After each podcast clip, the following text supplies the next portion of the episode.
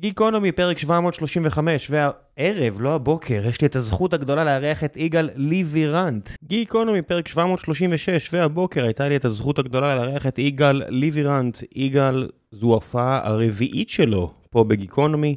הפעם הוא הגיע לדבר על אוקראינה, הבן אדם מומחה לכל מה שקשור למזרח אירופה ובמיוחד באזורים האלה, אז הוא צלל להיסטוריה של חבל הארץ הזה ולמה בכלל יש האשמות כלפיהם שיש בהם אה, מרכיבים נאצים בקרב שורותיהם, אז נכנסנו לעומק של העניין הזה והמשכנו לדבר מעט על המצב שם. פתחנו בכלל עם קצת פילוסופיה פוליטית וכל מה שקשור לישראל. יגאל, אה, כחלק ממרכז שלם, מן הסתם כל העניין הזה של אה, שינויי החקיקה או המהפכה השיפוטית, או תקראו לזה איך שתקראו לזה, מאוד אה, קרוב לליבו, כבן אדם שקורא סביב העניינים האלה פחות או יותר רוב חייו, אז גם דיברנו על העניינים האלו. ובסוף גם דיברנו על מרכז שלם עצמו, שיגאל הוא עכשיו אחד ממוביליו בתקופה האחרונה. אה, היה אחלה פרק עם בן אדם שאני כל כך אוהב לדבר איתו, לא פלא שהוא פה כבר בפעם הרביעית. ולפני שנגיע לפרק עצמו, אני רוצה לספר לכם על נותני החסות שלנו. והפעם זו חברת דיל. חברת Deel עוזרת לחברות כמו Stream Elements לגייס ולהעסיק עובדים מכל רחבי העולם. כשהתחלנו, היו לנו עובדים במספר מדינות באירופה, והיה קשה לנהל את זה, זה עם עורכי דין מקומיים, וזה לקחת כל מיני סיכונים שלא בהכרח אני רוצה בכלל לקחת כבעל עסק, ואז נכנסת לתמונה Deel. Deel דואגת לנו לכל הבעיות והאתגרים הבירוקרטיים. זה אומר שהעובדים שלנו שעבדו כפרילנסרים באירופה עכשיו יכולים להיות עובדים מן המניין, והם גם דואגים לאופציות ודואגים לכל תהליכי הגיוס והפיטורים של עובדים כאלה, חס וחלילה הם מגיעים גם לשלב הזה, והם נותנים מעטפת שלמה. שמאפשרת לנו לשלם בנוחות ולעובדים לקבל את הכסף הזה וייעוץ משפטי וכל מה שאתם צריכים כדי להעסיק עובדים שלא במקומות שיש לכם ישות משפטית. וזה ישות חוקית, ישות משפטית, וזה פשוט כל כך נהדר כבעל עסק לא לחשוב על הדברים האלו. אז המלצה אישית, אובייקטיבית מהצד שלי, דיל. אני אשאיר לכם את הלינק, תגידו שהגעתם דרך גיקונומי אם אתם רוצים להשתמש בזה, ושיהיה המון המון המון בהצלחה. ועכשיו לפרק.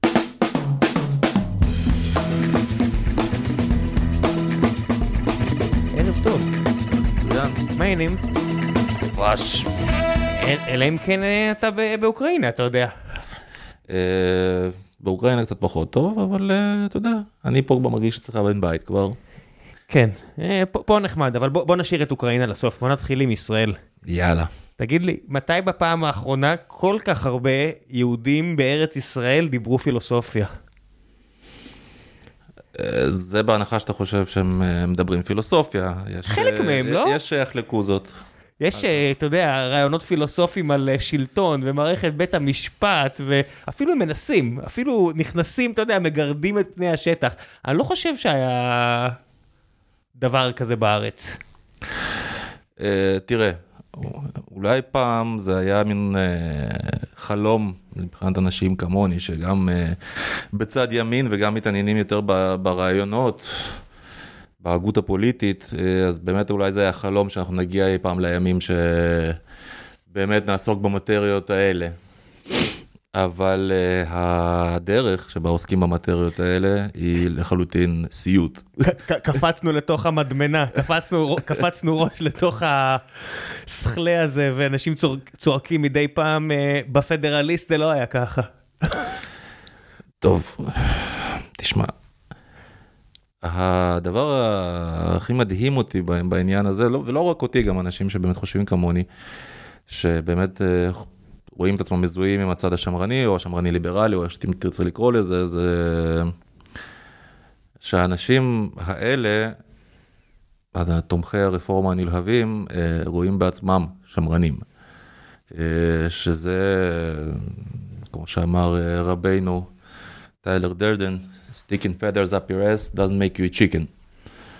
אז כשהם אומרים זה לא היה בפדרליסט, הם uh, לא זוכרים שהאלף בית של השמרנות זה לא לנסות לת... פשוט לעקור את השורשים מאיזה אדמה זרה ולנסות לתקוע את זה עם השורשים בתוך האדמה הזאת ולצפות שיהיה לך אותו צמח. מה שקרה בפדרליסט היה בנסיבות שבהם נכתב הפדרליסט. זה קרה לפני 200 פלוס שנים. ניו יורק, סוף המאה ה-18, קצת לפני, להרגיל את הציבור לרעיון הזה של... אה, לחלוטין, באווירה אחרת לחלוטין, לא במדינה שעומדת, ממוסדת והכל במתקתק, אה, לא אגיד חלק, אבל יחסית חלק. אלא באמת אה, בפרבר המהפכני הזה שניצחנו פה במלחמה ואנחנו אולי יש עוד שנייה, עוד שנייה, עוד מלחמה. וכולם מרגישים שצריך לשנות וכולם אה, זה, זה, וגם שם, גם שם זה לקח דיון ציבורי ער, קשה, אה, עם אנשים משכבם ומעלה שנלחמו אחד בשני מעל דפי העיתונות והוציאו ספרים. זה לא שלא היו תיקונים לחוקה מאז ועד היום. לא שזה קל לעשות תיקונים לחוקה, אבל זה לא שמה שהיה אז היה מושלם. זה היו תהליכים, ששוב, התרחשו בנסיבות אחרות לחלוטין, זה היו תהליכי עומק ותהליכים ארוכים, ותהליכים שבהם אנשים באמת ניסו לשכנע אחד את השני. לא לעקם אחד לשני ידיים ולאיים ולהביא לפיצול ופירוד בחברה. שם ניסו לפשר על הפירוד, כן? שם נזכרו שצריך לשנות את החוקה של הקונפדרציה. הקונפדרציה, כן? ש... של 13 המושבות, אחרי מרידות עקובות מדם שהתרחשו כבר אחרי הניצחון, והבינו שמשהו פה לא עובד ומשהו פה לא מתקתק, וזאת ההבנה הזאת התחילה לחלחל ב... אצל רבים. אמ, אצלנו מנסים לעשות את הרפורמה הזאת בתוך עניין של חודשים ספורים, בצורה כוחנית, גסה, אה, ולא מפתיע שזה מתקלים בהתנגדות שהיא, פה אני חייב לומר, גם היא כוחנית וגסה ו- ולא נעימה ו- וגם היא יכול, עלולה להביא לתוצאות אה, רעות מאוד. כלומר, שוב, יש אנשים uh, במחנה שלי שהצטרפו למחאה, כן? כי הם חושבים ש... אני לא בטוח כבר שיש מחנה שלי, אה, אתה יודע, אתה יכול לאבחן נגיד שני דברים די ברורים, בעד ונגד החקיקה, בוא נתחיל כזה מעץ decision tree כזה. אבל גם הרבה ממי שנגד, לא בהכרח נגד הרעיונות, אני חושב שהרבה מהאנשים שהם נגד הם נגד הדרך, וגם הרבה ממי שבעד, אני לא בטוח שהיה בעד אותם רעיונות בסיטואציה אחרת של המדינה הזו. אני מאוד מסכים איתך, שוב בוא נעזוב רגע בצד את הסיפור הזה של המחנות, כן, לא, כמה זה רלוונטי עדיין, בוא נעזוב. אבל uh, בהחלט, אני חושב ש... אבל זו אותה תופעה גם בשני הקצוות האלה, גם התומכים של הרפורמה שתומכים ברעיון עצמו, לא תומכים בדרך, כן, מתנגדים לדרך, וגם המתנגדים של הרפורמה, שאולי היו יכולים להתחבר לחלק מהרעיונות, חלק מהתיקונים, אבל הדרך היא זאת שמניחה אותם עמוק במחנה המתנגדים. אה, זה בצד אחד, זה אולי כוחות הטוב. אפשר, נגדיר אותה. אני לא יודע מה זה טוב ומה זה רע, אני... תשמע, יש לנו, בוא נשים קלפים על השולחן, יש לנו מערכת אה, משפטית בעייתית מהבחינה הזאת, כן? אני אפילו לא יודע מאיזו בחינה, אני יודע שהיא בעייתית מהרבה בחינות. היא בעייתית מהרבה בחינות, אני מדבר עכשיו רק על הסיפור של הפרדת רשויות. אה, לא ברור מניין אה, בית המשפט העליון שלנו שואב, כן, את הסמכותו.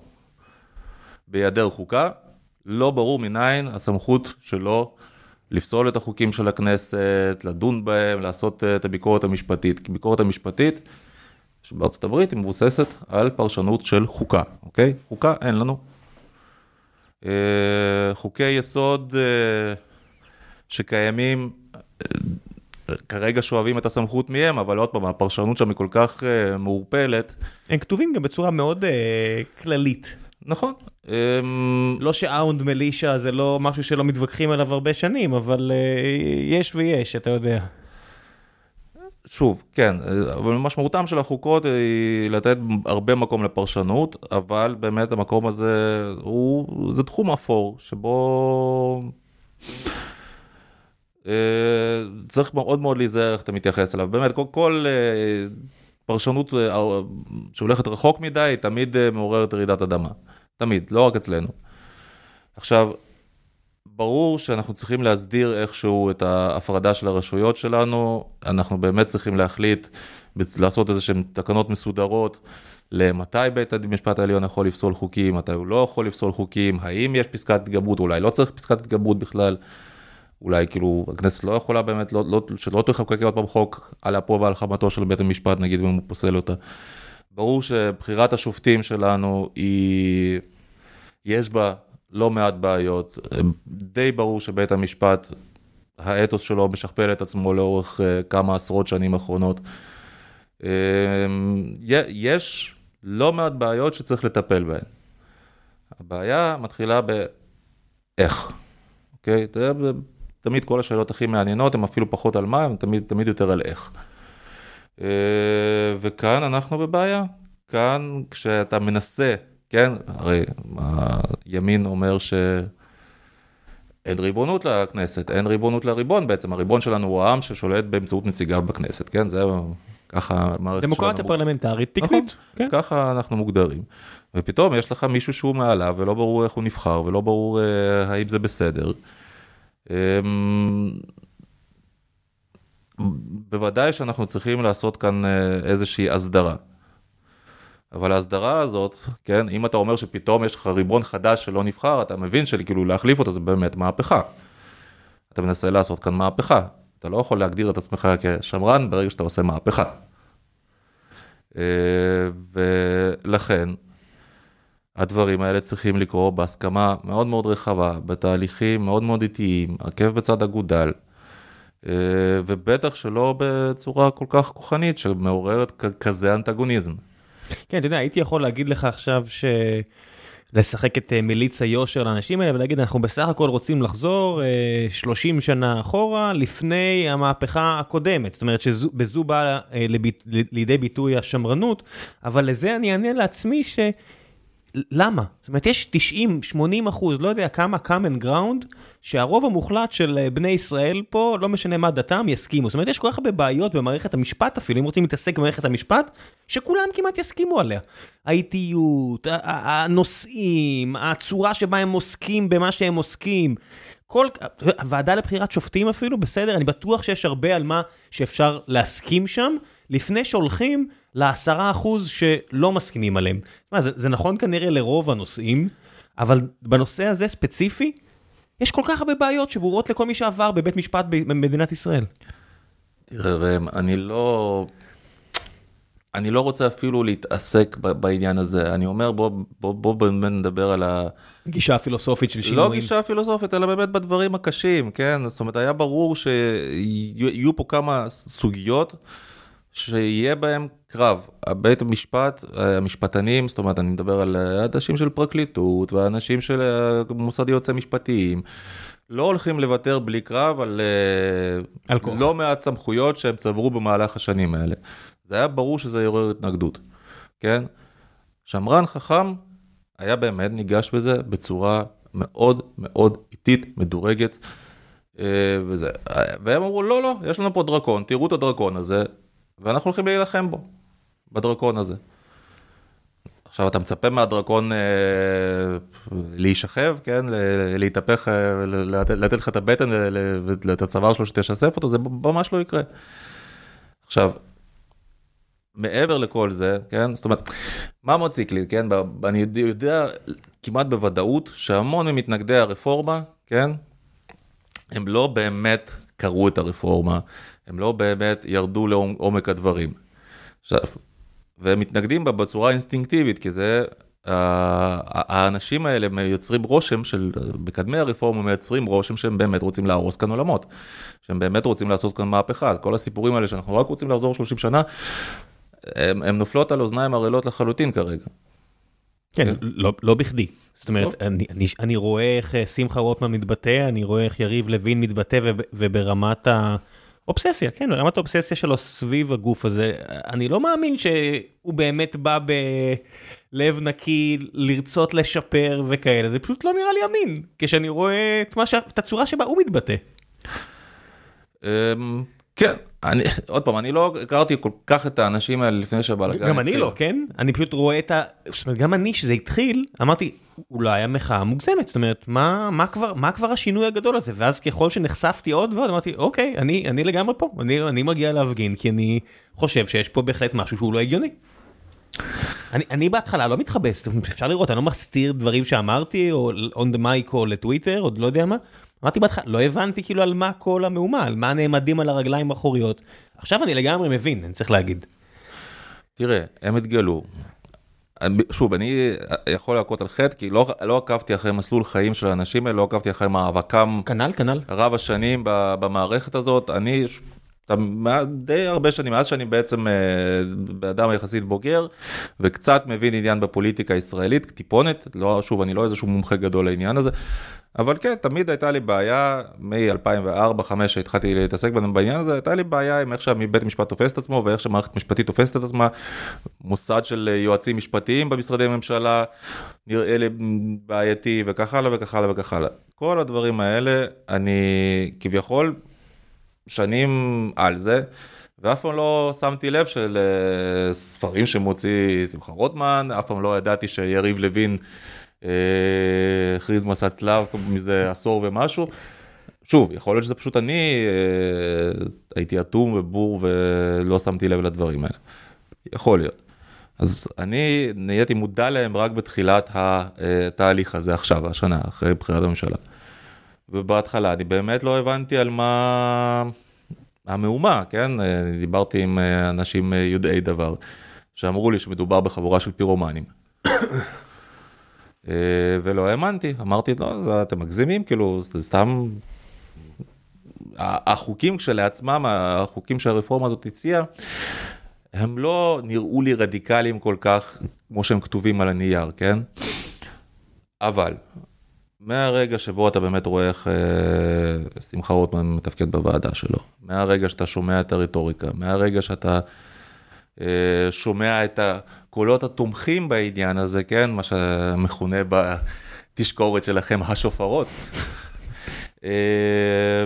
איך הם מתבטאים, אתה, פתאום אני, אתה יודע, אני יוצא להרצאות ואני מדבר עם אנשים אחרי הרצאות, והם מדברים איתי ברטוריקה שהיא מרקסיסטית לחלוטין ולקוחה מבית מדרשו של אבישי בן חיים.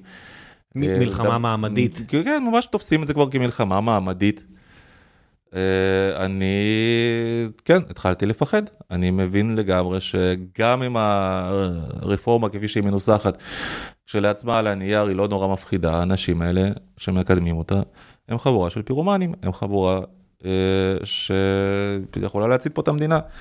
לאו דווקא בגלל שהם רוצים את זה בכלל, אני לא, לא בטוח שהם רוצים. את מה, את האש? כן. אה, שמע, ישב פה מאיר רובין, הוא אמר בדיעבד שהוא היה עושה את זה אחרת, אני מאוד מאמין לו שכשהם רואים את ההתגלגלות, אם היה כמו במשחקי מחשב save ולואוד, הם היו עושים save ומגלגלים את הקוביות אחרת לגמרי, אני בטוח בזה. אני אפילו לא מדבר על אנשי פורום קהלת. לא, כן? פורום קהלת זה קל, כי הם לא, הם, הם מבחוץ, להם יש את הפריבילגיה לחשוב. אני אומר, גם יריב לוין, אני מניח שכשהוא הולך לישון הוא אומר, יאללה, איך, איך לא לקחתי את הזמן טיפה, איך לא משכתי את זה על שנתיים, איך לא טפטפתי את זה. כן. תחת ההנחה שהממשלה הזו היא סופר יציבה. אני מקווה, אני מקווה בשבילו שהם חושבים את זה עכשיו, אני לא בטוח, זאת אומרת, אני כל הזמן שומע עדיין ספיחים כאלה וקולות כאלה של... לא, לא, אבל אנחנו חכו רגע, תנו שנייה שזה יירגע ואנחנו נחזור לזה בדיוק במתכונת הזאת שהבאנו בה. כן, אבל זה יותר קשה, זאת אומרת, תחת ההנחה שהוא באמת רוצה שזה יעבור, אני, אני, אתה יודע, נראה לי מאוד לא הגיוני, מאוד לא סביר לחשוב שהוא לא מנתח בעצמו את איך שזה יתגלגל, והוא אומר, הייתי יכול להצליח אם הייתי משחק אחרת את היד שלי. אז א', אני מקווה בשבילו שזה מה שהוא חושב. ב', אני חושב שאני, שוב, אני מקווה בשבילו שהוא חושב, אני רוצה שזה יעבור, הוא צריך להבין גם שזה, כן, המילה זה, כשמכוונת למכלול החקיקה שהתכוונו להעביר, היא אומרת, הוא גם נותן לעצמו דין וחשבון שצריך לשנות את הזה. פה צריך לקרות שינוי. על, על מה אפשר, אתה יודע, כמי שמכיר פילוסופיה מדינית ברמה שכנראה גדולה מ-99.999% מהאוכלוסייה, 5-9's כזה, כמוך, וכמי שלא לא אהב את מה שהיה, כמו פרופסור מני מאוטנר שהיה כאן ואמר לי שהוא לא אוהב, כמו רבים אחרים, אני מודה שביני לבין עצמי, אני לא יודע מה כן צריך לעשות, בזה אני מודה, שלגביי, שאנשים אומרים מה אתה היית, אני לא יודע, אני לא באמת מבין בדברים האלה, אני אומר תביאו לי משהו שטוב, אני אדע לזהות את זה, אבל אני לא יודע מה כן, איך באמת אפשר היה אה, לאזן את הרשויות, בלי כל השיטסטורם הזה שנוצר לך, יש תשובה על הדבר הזה? מה כן היה אפשר לעשות? אין, אין, לי מתכונים קונקרטיים של צריך לעשות צעד כזה וכזה, כי הדברים האלה באמת הם תמיד תלויי נסיבות. Uh, having said that, מה שצריך לזכור מה חשוב ומה טפל. מה שחשוב, כן, זו הפרדת רשויות אמיתית, עם איזונים ובלמים אמיתיים, זה מה שחשוב. עכשיו, סתם לבוא, כן, ולהוריד את בית המשפט מהעץ הגבוה הזה שהוא טיפס עליו, זה לא הפרדת רשויות, זה פשוט להכפיף את בית המשפט לרשות המבצעת. לא, עזוב מחוקקת, כן. מבצעת, זה הבעיה. אין, כן, אין, אין באמת מחוקקת יותר בארץ, יפה. יש, יש מבצעת. אנחנו בבעיה נורא עמוקה שכרגע, כן, במצב הקיים, הרשות המבצעת והרשות המחוקקת הן לא באמת מופרדות. זאת אומרת שמבחינתי, כן, אה, כאיש, כאדם שלא אהב את הסמכויות הרבות מדי שבית המשפט העליון לקח לעצמו, המשפטנים בארץ לקחו לעצמם. אה, סתם להכפיף אותם לרשות המבצעת, זה לא פותר כלום, אם כבר זה יוצר, זה יוצר מצב יותר גרוע. כן, זה מה שמפחיד אותי, זאת אומרת, זה ממש ריכוז כוח, הרי אין באמת הפרדה בין מחוקקת למבצעת בארץ, זה היה, היה יכול להיות אם הרשות המבצעת הייתה... אה, ממונית נגד על ידי המחוקקת, כמו נגיד, אתה יודע, אנשים אומרים, למה שבית המשפט העליון לא יעשה מה שאנחנו אומרים? זאת אומרת, אומרים, זה הטענה, נכון? אומר, למה אתם מסכימים שנגיד בנק ישראל לא יעשה מה שאתם אומרים? כי הרבה מהם אומרים, ברור שאת הנגיד אנחנו לא צריכים, הנגיד צריך להיות עצמאי. אז למה בית המשפט העליון לא? למה, למה שר האוצר לא? זאת אומרת, יש איזשהו קו שאני אומר, אתם מסכימים על הנגיד, נכון? למרבה לא- הצער, לא... רבים מהם כבר לא מסכימים כבר על הנגיד, זאת אומרת, הם לא אה, מבינים למה... אני בהכחשה פה, אני, אני מודה שאני פה בהכחשה, ואני חי איתה בשלום, אני רוצה להמשיך לחיות בזה, כי יש איזשהו קונצנזוס על תפקידים מסוימים. נגיד, נגיד על הנגיד. אז אני שומע יותר מדי דיבורים על זה שהנגיד הוא עצמאי מדי בזמן האחרון. אה, והוא תכף יתחלף, זאת אומרת, אני מניח שהוא לא ירצה להמשיך אה, לשחות במים העכורים האלו, ויצטרכו למצוא לו מחליף, כי הכהונה שלו תכף מסתיימת ב-2023 לשנה, זאת אומרת, בתום חמש שנים. אה, הנגיד ירון ימשיך לדרכו, יחזור לפילדלפיה, או לא יודע לאיפה. ויצטרכו למצוא לו מחליף, ואני ממש מזדעזע מהאפשרות שהם ייקחו איזה פרופסור אבי שמחון כזה שרץ במסגרת הליכוד, ואני אומר, אני שומע אנשים שאומרים, אתם מסכימים איתי שזה בלתי אפשרי, נכון? אומרים, למה? אני אומר, כי הוא רץ במסגרת הליכוד. תראה, אמ, אז שוב, בלי להיכנס לדברים יותר מדי ספציפיים, אני באמת רוצה קצת להישאר ברמה התיאורטית כאן. מה שאנחנו רוצים זה הפרדת רשויות, באמת, הפרדת רשויות, איזונים, בלמים, כן? ברור שאנחנו רוצים שדמוקרטיה מתפקדת כריבונות הרוב, כל זה ברור ומובן, אה, וצריך להיות מיושם, וזה באמת, יש בעיה כרגע שהרוב, כן? לא יכול לקבל את מה שהוא רוצה. לא יכול לקבל את מה שהוא רוצה, וזו אכן בעיה, עם כל, ה, אה, ב, עם כל הכבוד לשמירת הזכויות של המיעוטים, וכל הדבר הזה. האלף בית של הדמוקרטיה זה שמאזן של כל אחד כאילו 51 מול 49, 51 קובעים. זה צריך, עד לרמה מסוימת, כן. ברור שאת... לפ, לפחות, אתה יודע, נגיד, אני מודה שכמי שנגיד יש לו הרבה בעיות עם uh, בן גביר, שאני רואה ש...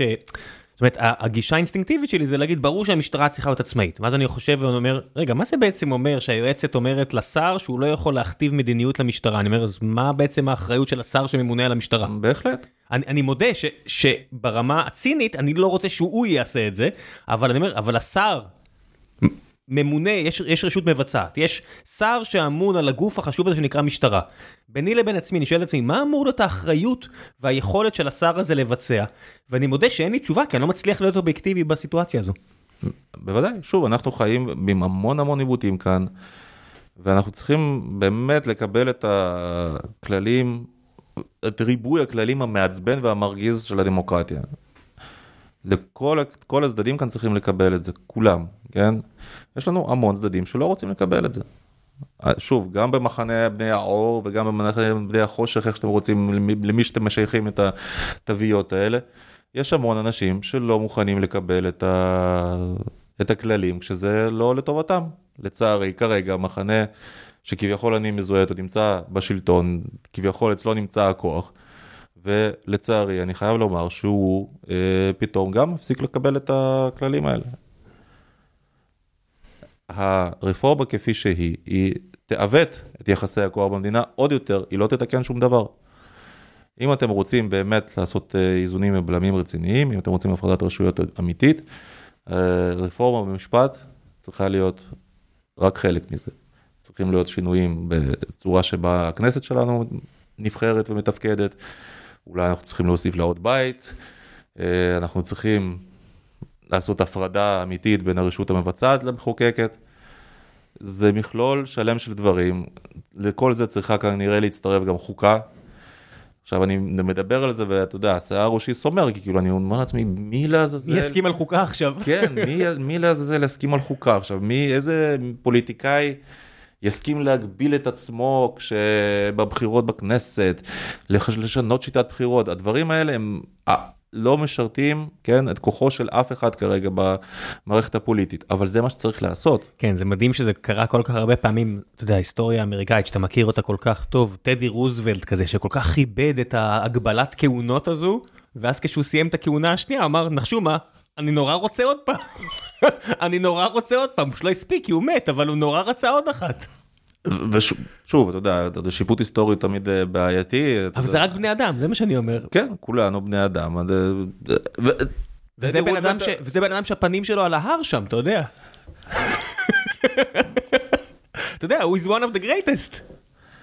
אה, כן, גם FDR, אתה יודע, יש עם ה... כמה היה לו? ארבע כהונות? אני כבר לא זוכר. כן, כן, ארבע, ומה שעצר אותו, אני מניח, זה העובדה שהוא מת. כן, אז אנחנו מתבלבלים שנייה בין טדי ל... לא, טדי זה תחילת המאה ה-20, היה לו שתיים, רצה את השלישית. כן, הוא הלך עם המפלגה הפרוגרסיבית. FDR, אה, באמצע הרביעית מת טרומן נבחר במקומו, מה זה נבחר? כן. טרומן ירש את מקומו. אה, FDR, כן, ארבע כהונות, בטוח שהוא היה רוצה עוד, הוא היה נראה כאילו ממש אוהב להיות בעמדת הכוח. אה, כן, אבל אתה יודע, היה לו שם איזה משהו כמו מלחמת העולם באמצע, כן, אז... בין לבין, כן, היה... סוג של... גם, גם משבר כלכלי קטן היה לו, היה לו ממש כהונה מעניינת. זה, זה סוג של תירוץ לא רע, למה... ושוב, בואו, ייאמר לזכותו שחוק הגבלת כהונה לשתיים לא היה, זה, זה היה מנהג. נכון, זה מה שטדי רוזוולט דיבר על זה, שהוא אמר שחשוב כל כך להגביל ולכן, he'll step down. ואז הוא נורא רצה את השלישי. בכל אופן, כן, אנחנו לא מושלמים, אנחנו בני אדם. אה, לכן יש אה, הסכמות וחוקים. כן, כן, כן, צריכה להיות אה, law of laws, not of men, כן. זה גורם לך לחשוב, אתה יודע, שאתה קורא עכשיו על מדינאים מפעם, איזה מדהים זה שהם הצליחו לעשות מה שהם הצליחו לעשות, כשאתה רואה שאתה חי תקופה שהיא כל כך סוערת. תשמע, אני לא חושב שאי פעם התקופה לא הייתה סוערת. עבור אף אחד, אה? זאת אומרת, זה, זה, זה איזשהו, איזושהי אשליה שלנו, שפעם הדברים היו הרבה יותר פשוטים והרבה יותר אה, על מי מנוחות. אני לא חושב שזה פעם היה על מי מנוחות בשביל אף אחד, זאת אומרת, אני... אתה מתעמק בביוגרפיות של צ'רצ'יל, אתה מבין באיזה בלגן מתמיד הוא היה צריך לתפקד. כשהוא... לפני, אחרי כש... המלחמה, תמיד, כשהוא כן. עצמו יוצר חלק ניכר בבלגן הזה, כן? אה, או נשיאים אמריקאים, גם, גם הראשונים, כן? האבות המהפכה האלה של וושינגטון ואדמס ו- וג'פרסון, אה, הם כל הזמן היו שם בעין הסערה, זה אף פעם לא שוכח ואף פעם לא... זה, תמיד המצב הוא קשה. אמ, אבל הצליחו. אתה מבין, זה נפוליאון בזמן שהוא יושן איזה ש... שעתיים בלילה ועסוק בלהיות דיקטטור, מוציא קודקס חוקים ש... אז זה לא שהוא כתב אותו, בוא. כן? זה לא? לא? זה הנפצה? לא, הייתה ועדה, היו אנשים שכתבו את זה, הוא כאילו אישר, נייעץ, תיקן, דברים, בסדר. כן, ב... זה לא שנפוליאון ישב וכתב את כל הדבר הזה. כן, כן, אבל הוא מסופר כזה בביוגרפיה שלו שהוא היה ער 20 שעות ביום, והיה מתרכז בכל חוק, וידע את כל הפרטים, וזה, אתה יודע, זה בביוגרפיות, לא באוטוביוגרפיה שלו, שזה, קראתי, זה הספר הכי נמכר של המאה ה-19, איפשהו.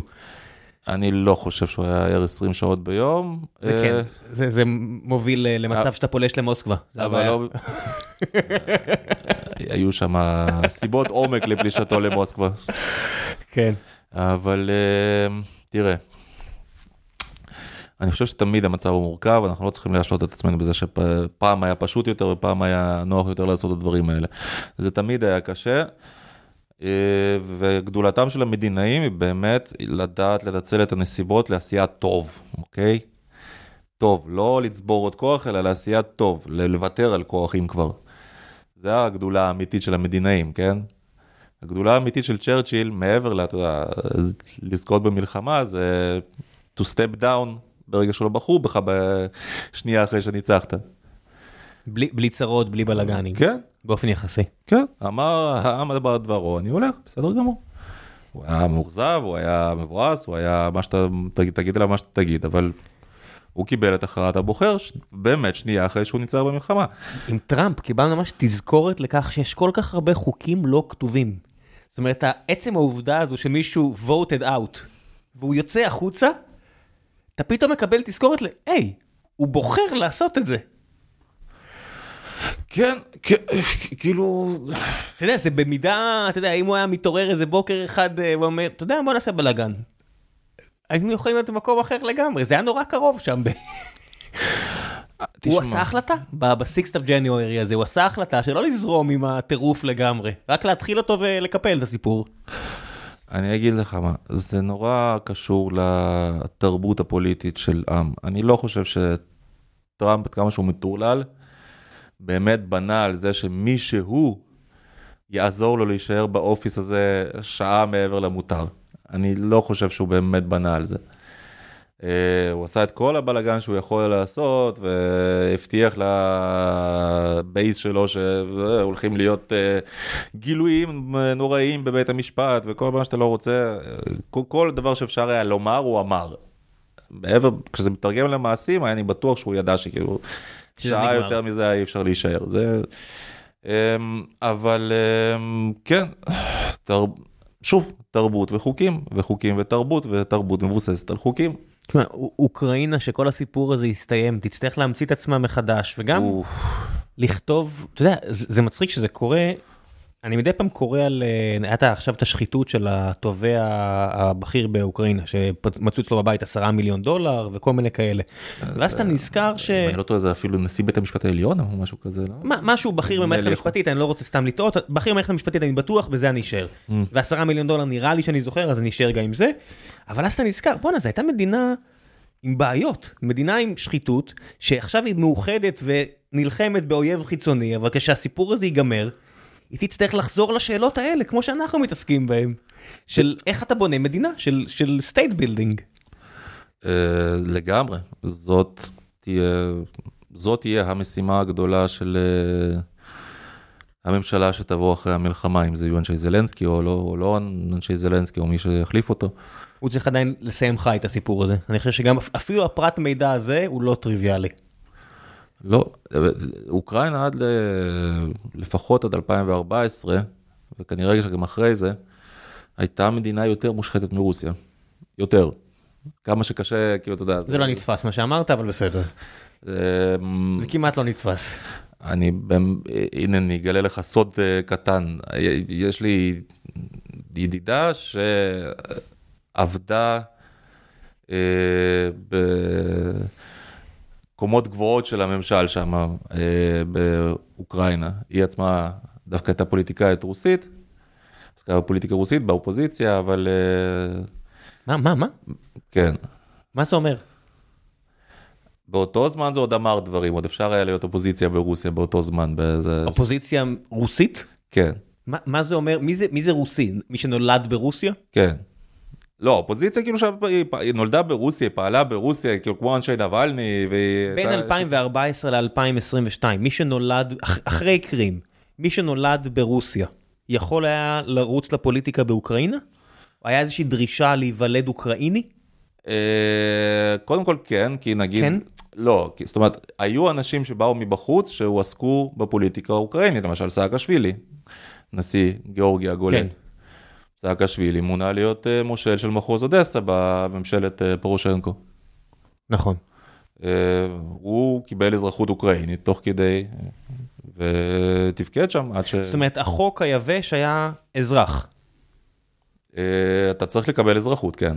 כמו... לעתור ולקבל אזרחות. כמו בארץ, אם אתה רוצה להיבחר אתה צריך להיות אזרח. בניגוד לארצות הברית למשל, שאתה צריך למשל, אם אתה רוצה להיות נשיא, אתה חייב להיוולד על אדמת ארצות הברית. נכון, ושוב חוץ מזה, אתה יודע, יש שם גם תפקידים בכירים שהם לאו דווקא נבחרים, זאת אומרת, הם ממנים אותך לשם, אז היא הייתה, מה, נדמה לי מהמינויים, ולאו דווקא נבחרה לשם. ומה היא סיפרה? היי, חבר'ה, לפני שנחזור לפרק הזה, אני רוצה לספר לכם על נותני החסות שלנו, והפעם זו שוב חברת Deel. חברת Deel דואגת לחברות כמו Stream Elements שרוצות להעסיק עובדים ברחבי העולם במקומות בהם או בהן אין להם אה, אין לחברות האלה ישות משפטית חוקית. לצורך העניין, Stream Elements הוא חברה שיש לה ישות בארצות הברית וישראל, ואם אנחנו מעסיקים עובדים באירופה, כמו שיש לנו המון עובדים באירופה או במדינות אחרות ברחבי העולם, ויש לנו עובדים ב-30 מדינות בעולם, אז בדיוק בשביל זה יש לנו את Deel. Deel נותנת לנו מעטפת חוקית, אה, פיננסית, את כל מה שצריך כדי לדאוג לעובדים האלה. הם בעצם עוזרים לנו לשלם להם, הם עוזרים לגייס אותם, הם עוזרים לפטר אותם אם צריך, הם עוזרים לכל מה שקשור לאופציות, הם נותנים לנו הכל. זה יופי של דבר. המלצה אישית ואובייקטיבית מהצד שלי, אם אתם מחפשים להעסיק עובדים מעבר לים, במקומות שבהם אין לכם ישות משפטית או חוקית, תפנו לדיל והם כבר יעזרו לכם. ותגידו שהגעתם דרך גיקונומי. ועכשיו, בחזרה לפרק, מקווה שאתם נהנים. והיא, שוב, היא הייתה באופוזיציה ברוסיה, היא נלחמה שם נגד השחיתות של אה, הקלפטוקרטיה הפוטינית וכל הדברים האלה. היא אמרה שהשחיתות באוקראינה גורמת לשחיתות ברוסיה להיראות כמשחק ילדים. מה זה אומר? שאם ברוסיה אתה צריך כאילו לעשות את הדברים מתחת לשולחן, איכשהו לשמור על איזשהו נימוס ואיזשהו מראית עין של אה, תקינות וחוקים ו, אה, ודברים כאלה והליכים, למרות שיש עוד פעם השחיתות מטורפת שם. באוקראינה המצב היה מערב פרוע. ואתה גם יכול לראות את זה נגיד בפלישה הרוסית. ב-2014, המערב הפרוע הזה התרגם לזה שהם פשוט נגסו חלקי ארץ מאוקראינה בלי התנגדות. כי, כי לא היה... מה זה לא היה? היה שם צבא, היה שם אנשים, אה, משטרה, היה שם כל... ורוסים פשוט קנו אותם, את כולם. ואת מי שלא קנו אז uh, בעטו בחוצה. כמו שהם קנו אנשים בגרמניה, כמו שהם קנו אנשים בהרבה מקומות. Uh, נכון, אבל עדיין, לא, יש רמה ויש רמה. כן, בגרמניה היה צריך לתת ג'וב פיקטיבי כדי להעביר כסף, אתה אומר פה פשוט העבירו מזוודה של כסף.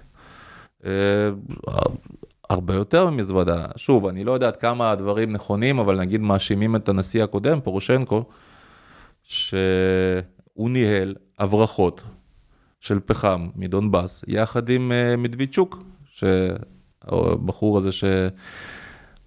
Uh, גיסו, סנדקו של, שפוטין הוא הסנדק של ביתו, כן. ועכשיו האוקראינים החליפו אותו תמורת שבויים שלהם.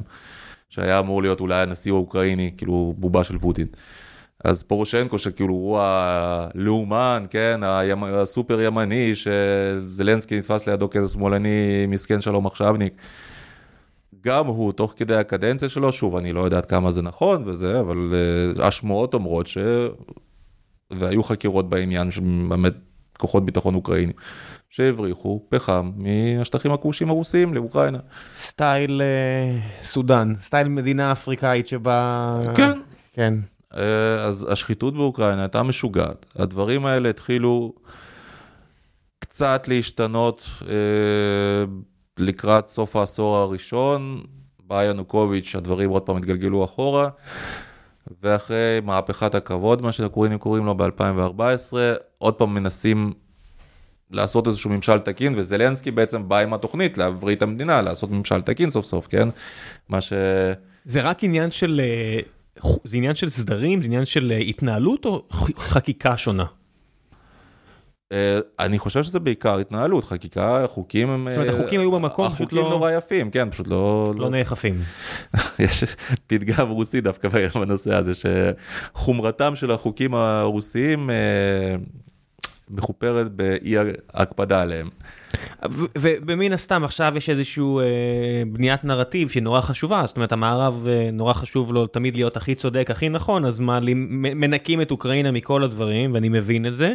יודע, וראיתי השבוע משהו שממש גרם לי לחשוב. היה בניו יורק טיימס כתבה על אה, הימצאות של סמלים נאצים בקרב אה, חיילים אה, בצבא אוקראינה, וממש הסתכלתי על זה.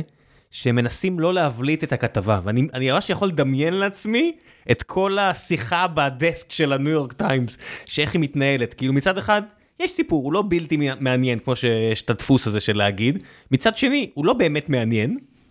מצד שלישי, עצם המחשבה על זה מעניינת.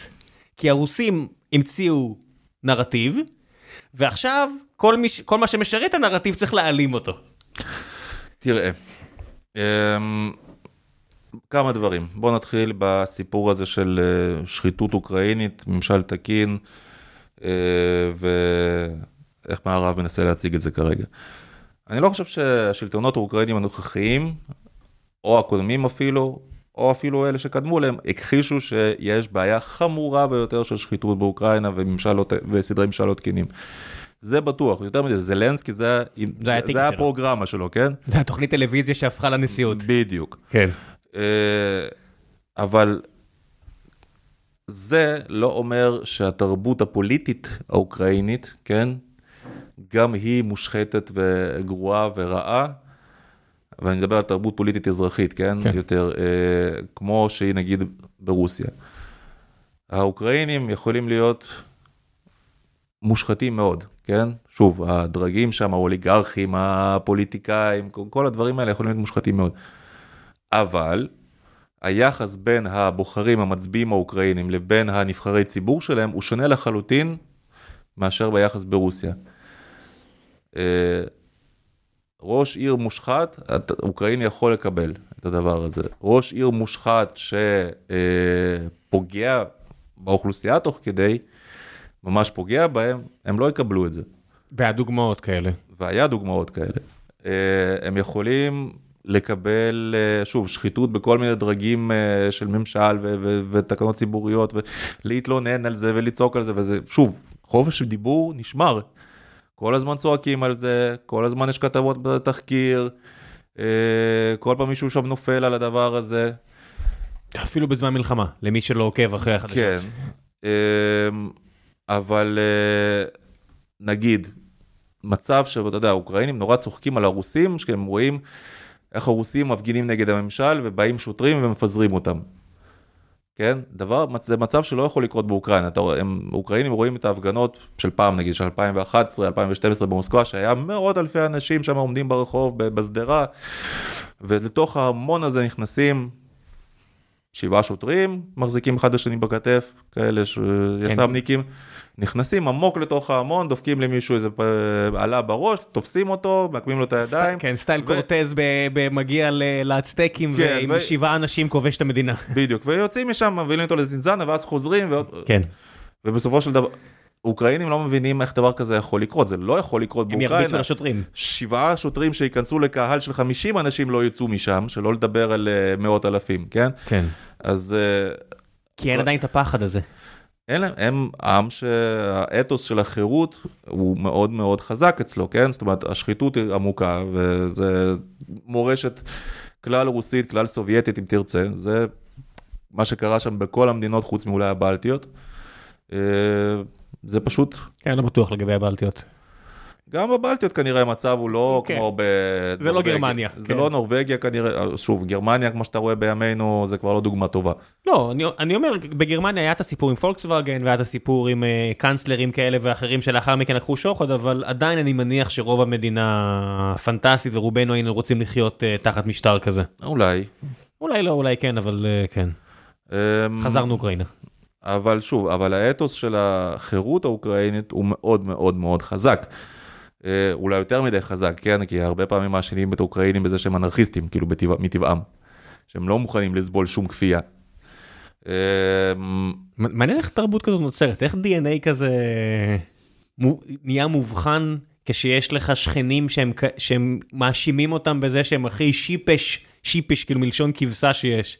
זאת אומרת, התלונה כלפי העם הרוסי, זה איך הם כאלה כבשים שתמיד נתנו לשליטים רעים לקחת להם את כל האוצרות טבע ואת החופש ואת הכל, וזה שכנים שלהם. זה כאילו, אתה יודע, הגבול הכי גדול שלהם. אז אנחנו, כדי לענות על זה, אנחנו צריכים להסתכל מה זה, לכל מדינה יש את האב טיפוס הזה שמייצג אותה, לכל תרבות יש אב טיפוס כזה שמייצג אותה, נגיד, אה, אתה חושב על, אה, לא יודע מה, גרמניה של וילהלם, אז אתה חושב על איזשהו קצין פרוסי רוסי, כזה, בוודאי, איזשהו כן. ממושמע, קר. פרופסור, אה, פרופסור כזה באוניברסיטה, אתה חושב על, אה, בצד שמאל, אתה חושב על הסוציאל דמוקרטים הגרמנים, ואם אתה חושב על... אה, ישראל זה הצבר שעושה שכונה, אבל הוא will get the job done אולי. אתה יודע, כן. כל אחד והעולם שלו. בדיוק, אז אתה מסתכל על האבות טיפוס האלה, הלאומיים, המייצגי תרבות.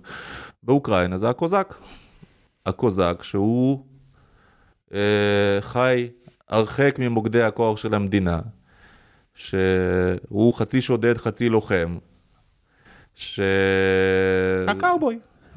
כן, מין קאובוי כזה, אבל שוב, זה קאובוי, בכל זאת האתוס שלו זה העדרים והחקלאות כזאת, זה ראיית אה, בקר. והקוזק, האתוס שלו הוא באמת מלחמה, זאת אומרת מלחמה, פשיטות, אה, שודים, אה, כל הדברים האלה. זה, ה... זה האתוס האוקראיני, כן? כן, בוא נגיד שאם תשאל... כמובן שלא כל האוקראינים היו קוזקים, נהפוך ורחוק מאוד מכך, אבל זה האתוס שמייצג אותם. עכשיו, גם ברוסיה היו קוזקים, וזה האתוס שלהם באמת היה תקופה מאוד ממושכת, ש... הם האנשים החופשיים ברוסיה, כן? שהם חיים בדון שם בוולגה, אה, ושכל מה שהם חייבים לצער זה מדי פעם אה, הולכים למילואים, משתתפים במלחמה כזו או אחרת וחוזרים לכפרים החופשיים שלהם, שבהם מתקיימת פחות או יותר דמוקרטיה עממית כזאת. אה, ובאוקראינה זה ממש זה האתוס, ככה זה היה. כן, בוא, בוא נגיד שהדנים היום לא מתנהגים כמו ויקינגים, אבל גם הוויקינגים לא התנהגו כמו הוויקינגים שאתם חושבים. כן, כן. כן, אז... אתם מדמיינים אנשים קרניים שרק שודדים את בריטניה ואת נורמנדי, אבל uh, זה לא זה בדיוק. עזוב, לא ניכנס לזה. אחורה, אחורה, אחורה, קוזקים, אוקראינה. אז זה האתוס של המדינה, זה האתוס, זה האב טיפוס. כשאתה חושב אה, כל מיני ציורים שהם מייצרים עכשיו ציורים פטריוטיים, אתה רואה כל הזמן אה, ששולחים אותך אחורה לקוזקים האלה עם ה... עם הטלטל הזה על הראש והשפם התלוי והחרב המעוקלת שלו. כן, שמע, מן הסתם דיברנו על זה גם... שאי אפשר לשעבדו ו... דיברנו על זה בפרקים אחורה, אבל אם תשאל הרבה יהודים, בטח מהאזור הזה, בטח ששמעו סיפורים אחורה, הם שומעים קוזקים, הם חושבים חמילנסקי, אני יודע מה. חמילניצקי. חמילניצקי, כן. אה, במידה כזאת או אחרת של צדק. היו קוזקים לא נעימים, היו קוזקים כן נעימים. תשמע, אם, אם אתה מתחת לפרסה של הסוס שלו, ופוגש את הקצה של החרב, אף, אף קוזק לא נעים. זה, זה מה יש, אתה יודע, רוב בני אדם היו לא נעימים היסטורית. נכון, נכון. שוב, אני לא, אני לא יודע אם אתה רוצה להיכנס עכשיו להיסטוריה היהודית לא, באוקראינה, וכמה, מה, מה שם המקום של המיתוס ומה לא המקום של המיתוס. יש לנו בהחלט היסטוריה מאוד מדממת אה, עם העם האוקראיני. אה, אין שום ספק. אבל אני רוצה להביא אותך דווקא ספציפי, אני אגיד לך למה אני גם שואל. יש לי איזה מכר, חבר, אני לא אגיד יותר מדי כדי לא לחשוף אותו, כי אני לא בטוח שהוא רוצה שאני אדבר על זה. והוא הגיע מאוקראינה. וכשהתחילה המלחמה, הוא ממש אה, היה פרו פוטין, פרו רוסיה, שיגע אותנו בקבוצה שבה אנחנו חברים, וזה מישהו שאני מכיר ממש טוב. וניסינו לשמור על זה, מה שנקרא אמקבל, לא, לא להיכנס איתנו לריבים, אבל אני אין ספק שקראתי את זה, אני הזדעזעתי. ולא הבנתי מה, מה לכל הרוחות. והיה איזה אירוע עכשיו, יצא לי להיות איתו יומיים, ויצא לי קצת אה, לשבת לדבר איתו, והוא אמר שעבר איזה פציעה, הוא עושה עבודה אמיתית, לא כמו שלי, נפצע בגב, והיה לו עכשיו אה, כמה שבועות טובים מול המסך אה, טלוויזיה, ראה את התקשורת, והוא אמר, בואנה, הם שיקרו לי. הרוסים האלה שיקרו לי, זה לא מה שחשבתי, הם באמת אנשים נוראים, זה באמת מלחמה ממותקת. ושאלתי אותו, תגיד, ספר לי קצת איך עברת מאלף לבית. והוא סיפר לי, אתה יודע, על כל ה... הוא הגיע ממש מהאזור הספציפי, בוא נגיד, אה, מכיר את זה כילד לפני שהוא עלה ארצה. הוא אומר, תקשיב, שהם, שהם סיפרו לי על נאצים, באמת זכרתי נאצים. אתה יודע, אתה הלכתי מכות עם אנשים שהרביץ, והוא איש גדול מאוד, שממש טוב ללכת מכות, לא משנה. והוא אמר לי, זוכר הרבה נאצים שהציקו לי, בתור יהודי. היה הרבה. ואז הרוסים אמרו על הנאצים, והנה, אני זכרתי נאצים והפלגתי וזרמתי עם זה. ואני אומר, מה, מה, מה הסיפור עם הנאצים? תראה. אה, באזורים האלה של דונבאס וכל האזורים האלה. אז בוא, בוא, בוא, בוא, דווקא באזור של דונבאס אין כל כך סיפור עם הנאצים, אבל... מאיפה זה, זה הגיע? למה, מאיפה הרוסים נחתו דווקא על נאצים? אה, זה אני יכול להגיד לך בדיוק למה, אבל בוא שנייה, אתה יודע מה, בוא נפריד בין ההיסטוריה לבין מה שהרוסים אומרים. ההיסטוריה היא פשוטה, אנחנו יכולים לעבור אותה בחמש דקות. זאת אומרת, ב-39 הרוסים אה, חותמים על פקט מולוטוב ריבנטרופ, כן. כן, מחלקים בעצם את אה, אזורי ההשפעה שלהם במזרח אירופה, בינם לבין גרמניה, רוסיה מקבלת את אה, חצי מפולין, מקבלת את הבלטיות, מקבלת הכרה לתביעותיה מול פינלנד, מול רומניה, ובין היתר כובשת את הקצה המערבי של אוקראינה, את תל אביב ואת האזור ואת המחוזות שסביבו. משהו שעד אז לא היה בתור ברית המועצות, אלא הוא היה באותו זמן שייך לפולין, לפני זה הוא היה שייך לאימפריה האוסטרו-הונגרית, אוקיי? מערב אוקראינה, היסטורית, כן, היה שייך היה הרבה יותר אירופאי. זה ה-common wolf של אה, ליטא זה, לא? כן, כן. עכשיו, אה, ובמקום ההוא היו רכשים לאומיים, אם תרצה לקרוא להם לאומניים, מאוד מאוד חזקים. אומרת, שם התנועה לשחרור ולעצמות אוקראינה, היא כל הזמן התנהלה שם. בהתחלה הייתה הרבה יותר ליברלית. כבר אז, שנות ה-30? לעצמא... הרבה לעצמא... לפני זה. לעצמאות של מה? אבל הם היו הרי חלק מאותה אימפריה ליטאית. אז מה, מה זה אומר עצמאות? לא, הם לא היו חלק מהאימפריה הליטאית, האימפריה הליטאית אה, מה-18. מתה מזמן כן. כבר, כן. אה, במאה, עד 1918 הם היו חלק מאוסטרו-הונגריה, כן. אחרי זה הם נהיו חלק מפולין, רגע, רגע, ש- ש- שפרנץ פרדיננד נרצח והסרבים רוצים להיות לבד והאלה רוצים להיות לבד, האוקראינים כבר מזהים את עצמם בתור אוקראינים ורוצים להיות אוקראינים? בוודאי שהרבה לפני זה, אוקיי, אוקיי. מאות שנים לפני זה. שאלה, הסוגיה של אוקראינה עצמאית לא כל כך עמדה על הפרק במשך רוב שנות קיומה, רוב מאוד של שנות קיומה. אבל ברגע שהאימפריה הרוסית נפלה והאימפריה האוסטרו-הונגרית נפלה, השאלה הלאומית נעמדה במלוא חדותה, והאוקראינים גם אמרו שאנחנו רוצים אוקראינה עצמאית. ב-39 כשגרמניה... לא, זה עוד ב-1918. אוקיי. אה, ומה באמת היה בהסכמי ורסאי לגבי אה, אוקראינה? כלום, מוססו. מה זה כלום? מה, מה, מי שלט באוקראינה בין 18 ל-39? היה שם מלחמה. קודם כל היה מלחמה עקובה מדם בין ברית המועצות לפולנים. נכון. אה, על קריאתה של אוקראינה, אוקראינה בעצם הכריזה על עצמאותה, כן? ברגע שהקיסרות הרוסית נפלה, אוקראינה נהייתה עצמאית. הייתה לה ממשלה, אה, פרלמנט, כל הדברים האלה. ואז הקומוניסטים מרוסיה פלשו. זאת אומרת, ברגע שנגמרה מלחמת אזרחים, הקומוניסטים מנצחים, עושים קצת סדר, 21, תוך 22. כדי מלחמת האזרחים, קומוניסטים רוסים, או סובייטים, פולשים לאוקראינה. ב... למה? מה? למה? כי הם לא רצו שהיא תתנתק, לא רצו שתהיה מדינה עצמאית. מי זה הם? לנין? גם. יו, זה חלק מההיסטוריה שאני לא מכיר, זה כיף לי. מה, מה, מה לכל הרוחות? יש לו מלחמה על הראש, הוא עומד למות בעצמו, מה... אוקראינה זה ה-bread basket של אה, רוסיה כולה, כן? עניין של, של אה, אזור אה, השפעה, של משאבים, כאילו הכי גיאופוליטיקה שיש? כל מה שאתה רוצה, זה, שם מגלים את הלחם, שם אה, הגישה לים השחור, שם הפחם ב- באזורים האלה. מי שרוצה, אפילו הסוסים הגיעו משם. מה שאתה לא רוצה. כן, ביוט סוסים ראשון שם. בקיצור, לנין והקומוניסטים לא היו מוכנים להשלים עם זה שאוקראינה תהיה עצמאית. היא הייתה עצמאית סוציאל דמוקרטית כזאת. היא הייתה מאוד אה, ליברלית אה, שמאלית כעצמאית. אני, אני לא מדמיין את החיילים שכרגע יצאו ממלחמת העולם הראשונה, עברו את המהפכה של 17, ואז מה, יוצאים כאילו להילחם מערבה? אה, דרומה יותר, אבל כן. כן, כן.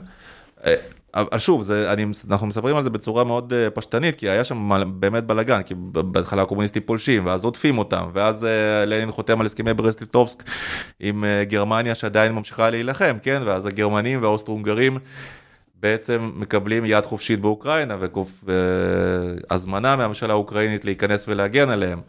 ואז הם נכנסים ומביאים איתם את הבובה שלהם, את ההטמן אה, סקורופצקי, ששולט כאילו, הוא כאילו בובה של הגרמנים והוא בעצם השליט האוטוקרטי של אוקראינה באותו זמן, ואז שוב הקומוניסטים, ואז כאילו עוד פעם נגמרת מלחמת העולם הראשונה, הגרמנים והאוסטרו-הונגרים נסוגים, חוזרים הביתה. שוב באים הקומוניסטים, אה, ואז בא פטלורה, ואז כאילו, רגע, הרעיונות הקומוניסטיים התקבלו טוב באוקראינה? לא. היה שם מלחמת אזרחים עקובה מדם. אגב, לא רק בין, אה, נגיד, מלוכנים לקומוניסטים, או בין ליברלים לקומוניסטים, אלא בין כולם לכולם. שם הייתה המדינה האנרכיסטית הכי גדולה של אה, מחנו. שהאזור שאני בא ממנו, דניפרו, דניפרופטרובסק, דניפרו, באותו זמן היה של- סלאב, זה היה מרכז אה, המדינה האנרכיסטית של האטמן מחנו. שמה זה? הוא הכריז שכל אחד יעשה מה שהוא רוצה, וזהו, נקודה. כל אחד רשאי לעשות מה שהוא רוצה, והוא יגן על כולם מפני כולם. אוקיי. כאילו מבחינה רעיונית, מדינית, פילוסופית, זה מרתק. כן, כן, לא, זה, מחנו הוא דמות מרתק. אגב, אחד המגיני היהודים הגדולים. בין כל התמ"נים האלה שתמיד אה, נורא אהבו להתעלל באוכלוסייה היהודית, כן? האם זה הלבנים אה, המלוכנים, הלבנים הלא מלוכנים, זה, אז... ה- כן, זה כאילו מנותק ממני, אבל אה, שני סבא ה- שלי כבר נולד בשנה הזאת. שני הכוחות שהגנו על היהודים, זה היו בעיקר אנשי מחנו, ואין מה לעשות, הקומוניסטים. יאוזה. זה, אני, אני כאילו מנותק מזה לגמרי, אבל סבא שלי היה שם. אתה יודע, יפה. נולד, נולד באותה שנה פחות או יותר. יפה, אז כך או אחרת, ב-18 הניסיון הזה של לכונן מאוקראינה עצמאית נכשל. ו... אבל הלאומנים נשארו, אנשים שנשאו את הרעיון הזה נשארו, והם נשארו, רובם כל הזמן להתרכז במערב המדינה, באזור לביב.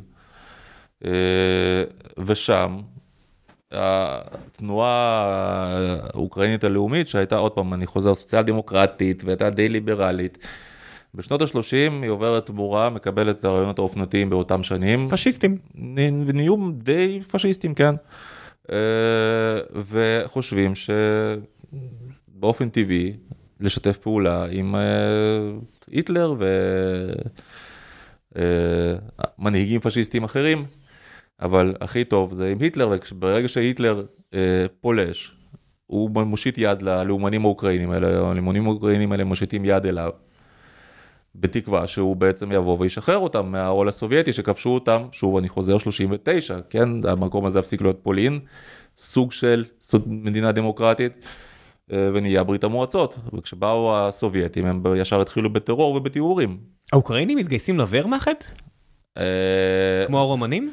א', כן, אה, וב', קמים שם כל מיני חילות עזר כאלה של אה, אוקראינים.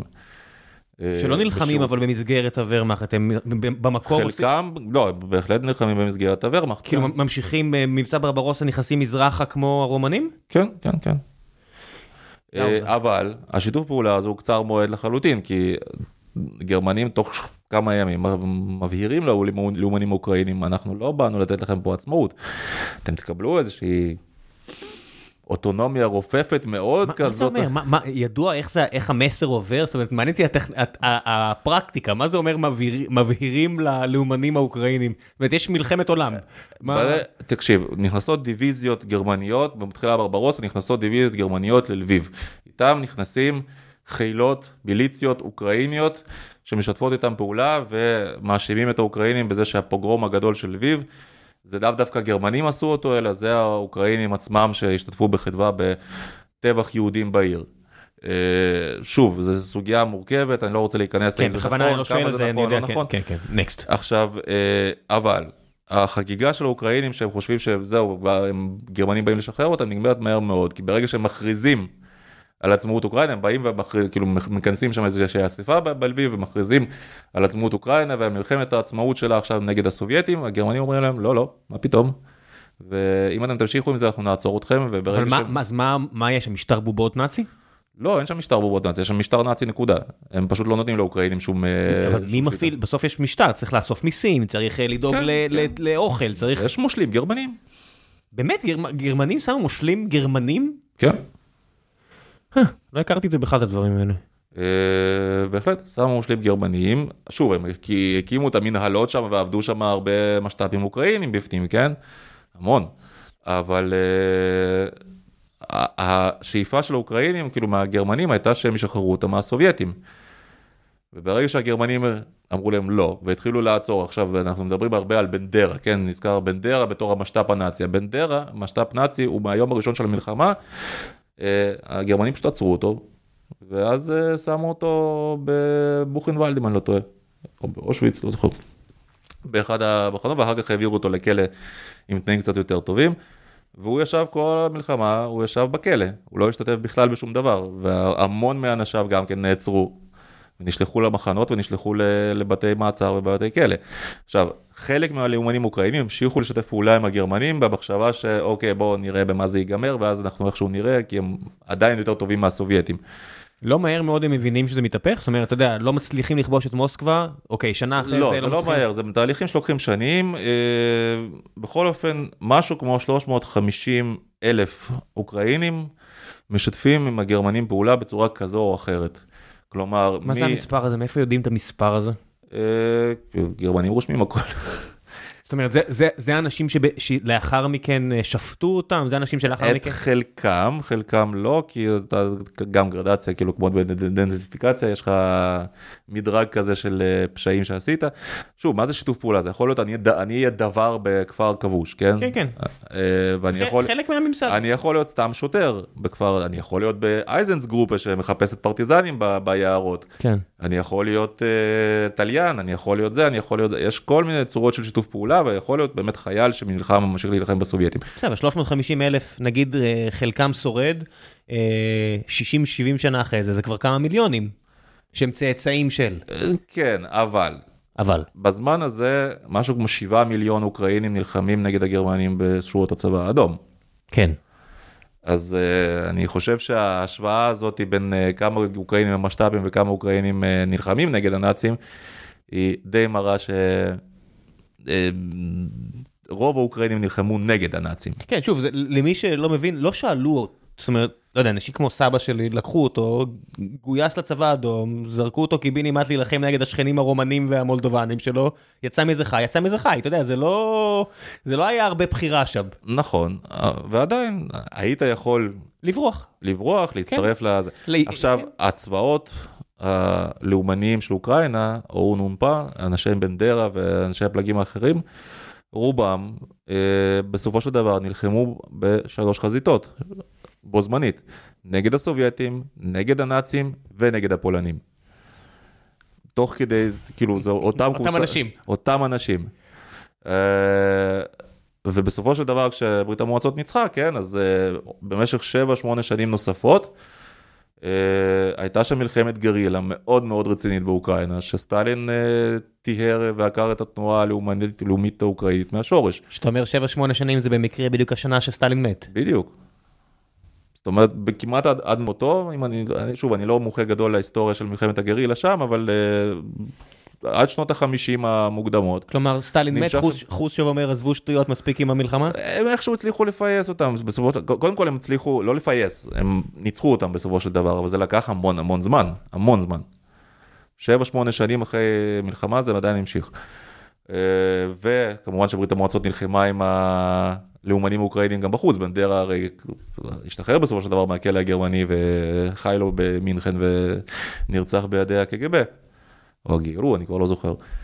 אה, ההתנגשויות בלאומנים אוקראינים היו לחם חוקם של השירותי ביון כן, הסובייטים. תחביב ידוע של, אה, של רוסיה להרוג אה, מתנגדים ברחבי אירופה. בכל אופן, אבל היה בהיסטוריה הלאומית האוקראינית באמת עמוד מסוים של שיתוף פעולה עם הנאצים. שיתוף פעולה ש... נגמר מבחינתם באכזבה מרה, אבל השנים, היה. כל השנים האלו, אה, זה יושב בתוך אוקראינה? זאת אומרת, אוקראינה היא חלק מברית המועצות, אה, אזרחים אוקראינים עולים לגדולה, גיבורי, גיבורי אה, USSR, ובזמן הזה יש חבר'ה שככה, מתחת לפנס אה, הולכים ככה, אתה יודע, מצדיעים במועל יד אחד לשני, אומרים אל תדאג, נחזור. אז שוב, אני חושב שאלה שמצדיעים במועל יד הם המיעוט של המיעוט של המיעוט. הם לא יכולו, אבל אתה יודע, בברית המועצות, אני מניח שמי שהיה אפילו, היה לו ריח של לא, סמלים נאצים, היו תולים אותו מהביצים. obviously הם לא גרו בברית המועצות, זה כל מיני, אני מדבר איתך אנשים שגרו שם במערב גרמניה או משהו כזה, שנשארו מה... איכשהו הצליחו עם היחידות האלה לברוח ממערבה ובסוף להישאר שם. ומה, וזה חבר'ה שחזרו ב-91 לאוקראינה? אה, אז שוב, אז אני חושב שהיה כל כך מעט חבר'ה כאלה, שאין בכלל לדבר על זה שהם חזרו לאוקראינה. לא היה לזה שום השפעה, כן, במערב אוקראינה המודרני, זאת אומרת, אחרי נפילת ברית המועצות. לא... היה שם, כל האתוס הלאומי שהיה, כן, הוא מורכב, הוא מסובך, כי מבחינתם האנשים האלה שנלחמו נגד הסובייטים, הם גיבורים. אבל הם נלחמו לצד של הנאצים בתקופה מסוימת, אז זה בעיה. כן, גם הפינים, לכל מי שרוצה לספר שהפינים ניצחו את הרוסים במלחמת החורף, תזכרו שהפינים שיתפו פעולה עם הנאצים. כן? שוב, בצורה מאוד uh, פינית ומדודה ומוזרה, ולא לא ממש, uh, לא ממש, השיתוף פעולה עם הנאצים זה לא בדיוק מה שאנחנו חושבים עליו כשאנחנו מדברים על שיתוף פעולה עם הנאצים, כן? אף כן. פעם הגרמנים לא פיקדו על פינים במלחמה ולא... כן, שלא יכעסו עליי, אבל יש גם uh, באשדוד וכל מיני מקומות בישראל רחוב יאיר שטרן. שגם אמר שאם הוא צריך לבחור בין הבריטים לגרמנים, הוא הולך עם הגרמנים, כן? בהחלט, היו גם לנו אנשים כאלה. אמ, אל תכעסו עליי, מה שנקרא, קרה. בכל אופן, אז שוב, אי אפשר להוציא את השיתוף הפעולה, גם אם הוא זמני, גם אם הוא נגמר באכזבה, גם אם בסופו של דבר האנשים האלה נלחמו מול הנאצים ומול הסובייטים תוך, בה בעת, וגם שוב נגד הפולנים תוך כדי זה. אמ, אי אפשר להוציא את הדברים האלה מההיסטוריה, האנשים האלה נתפסים שם כגיבורים לאומיים.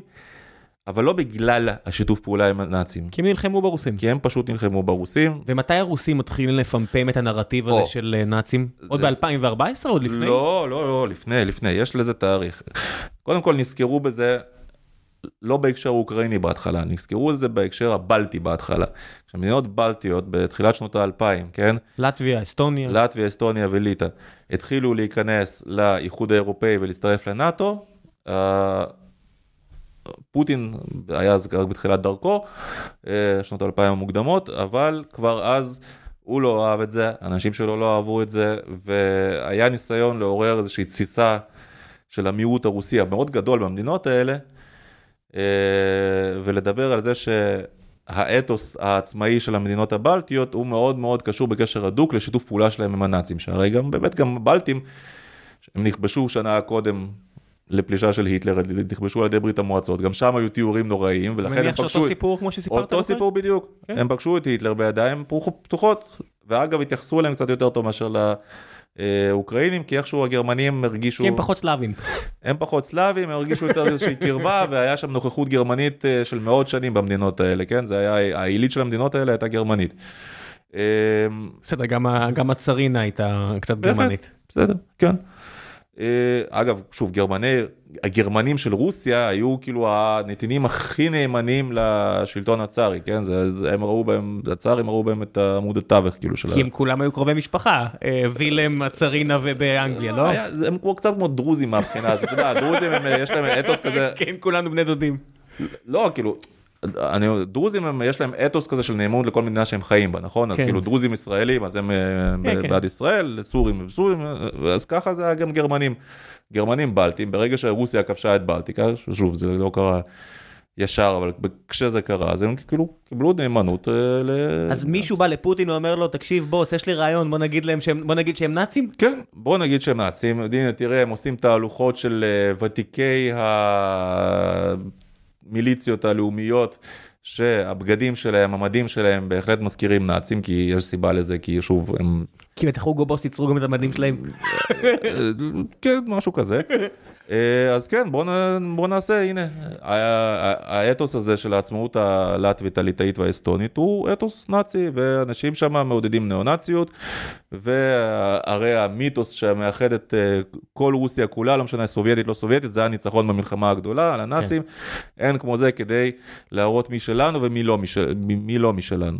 אז בהתחלה זה נוסע למדינות הבלטיות בהצלחה כזו או אחרת, ואז הגיעו הבחירות של 2004 באוקראינה, שבהן הנשיא קוצ'מה הלך, ובמקומו התמודד או סגנו ינוקוביץ', או המתמודד שהיה הרבה יותר פרו-מערבי, אה, יושינקה.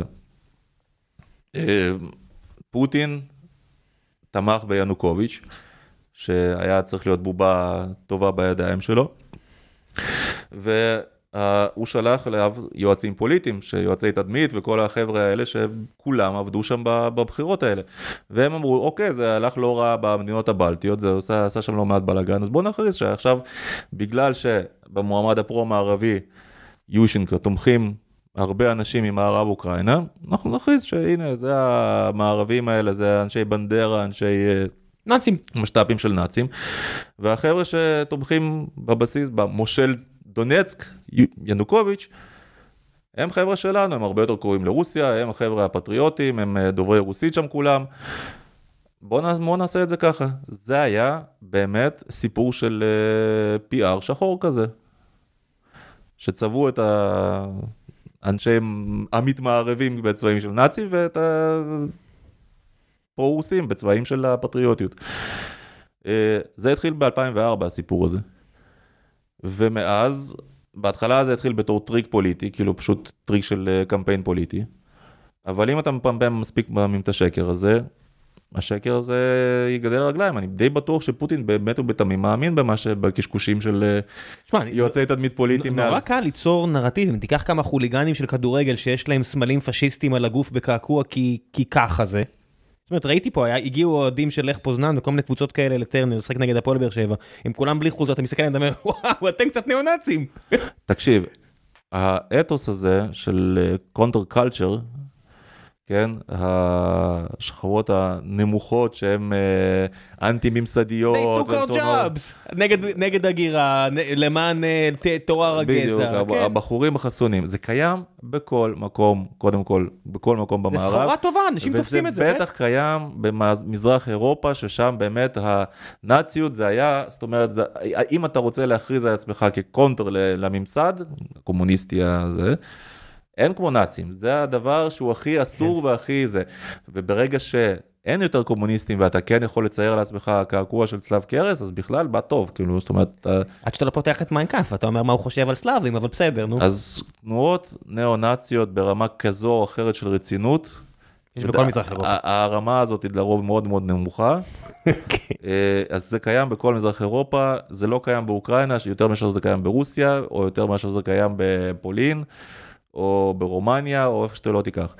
זה אותו דבר בדיוק, לנסות לצייר שהאוקראינים הם איכשהו יותר נאצים, כן? כן. מהרוסים, בגלל שאתה מוצא שם כמה מאות אנשים עם קעקועי צלב קרס. גם אם זה כמה עשרות אלפי אנשים, אנחנו מדברים על מדינה של 50 מיליון או 40 מיליון, או לא יודע. 40 מיליון, כן. כן, מתוך 40 מיליון, גם אם יהיה לך 40 אלף כאלה, אני אעשה לך תמונה ממש מרשימה של מלא נאצים, זה עדיין עשירית אחוז. כן. עכשיו, אנחנו רואים נאצים גם בשירות אוקראינה המודרנית נגד רוסיה, אנחנו רואים נאצים בשירות רוסיה המודרנית נגד אוקראינה. אה, בוא נאצים. נזכיר שמפקד אה, יחידת וגנר, לא האוליגר פריגוז'ין, אלא המפקד האמיתי, אוטקין. מה זה אומר?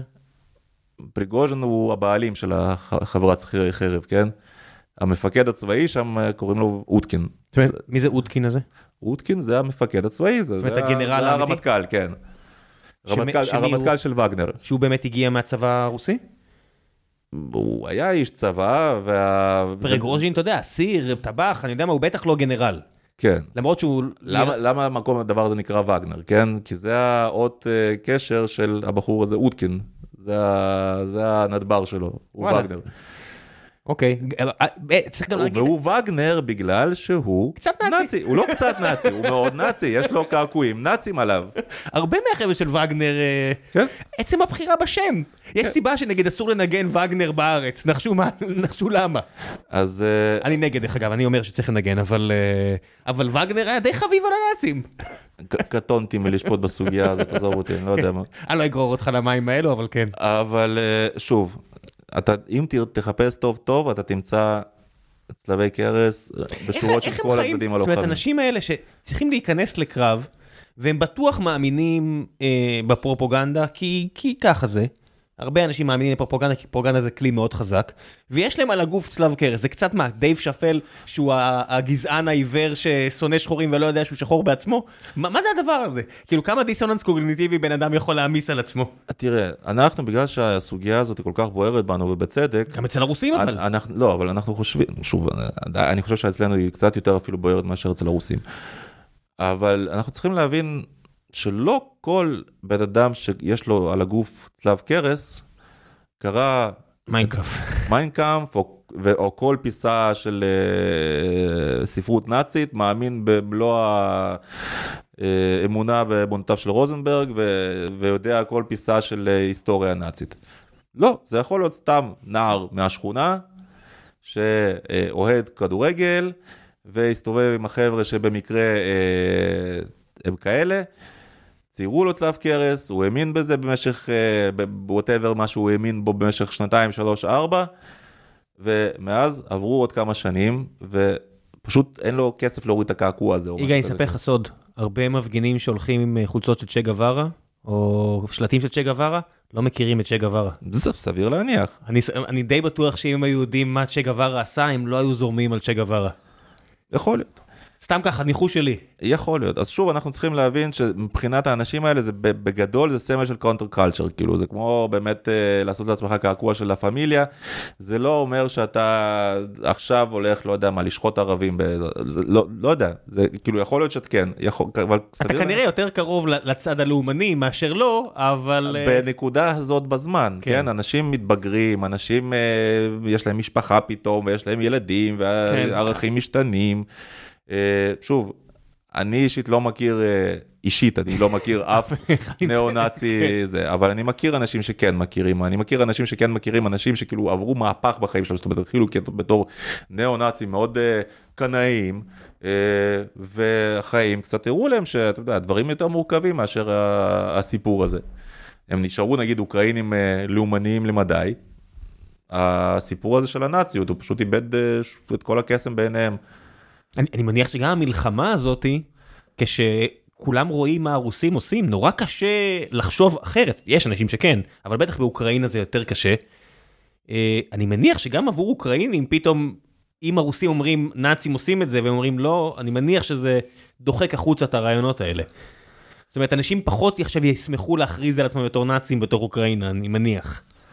א', אני בטוח שזה נכון, ב', אה, אני לא חושב שהיו שם הרבה מלכתחילה, אני חושב כן. שזה באמת היה טריק תקשורתי שנופח מעבר לכל פרופורציה. אני חושב שהשוואה ללה פמיליה, לא שלא יעלבו פה אנשי לה פמיליה, בדיוק עבר פה עכשיו משה זיאת, אה, אוהד בית"ר ירושלים, אה, סתם מהבחינה של גוף לאומני, או גוף לאומי, או לא יודע מה שתגידו, כמה כבר לה פמיליה יש בישראל? אלפים? עשרות אלפים? אז שוב, אני לא חושב שאפילו יש עשרות אלפים ניאו-נאצים באוקראינה, זו מדינה גדולה ואני לא חושב שיש עשרות אלפים, אני לא חושב שזה אפילו סיפור של אלפים, כן. ובטח לא עכשיו.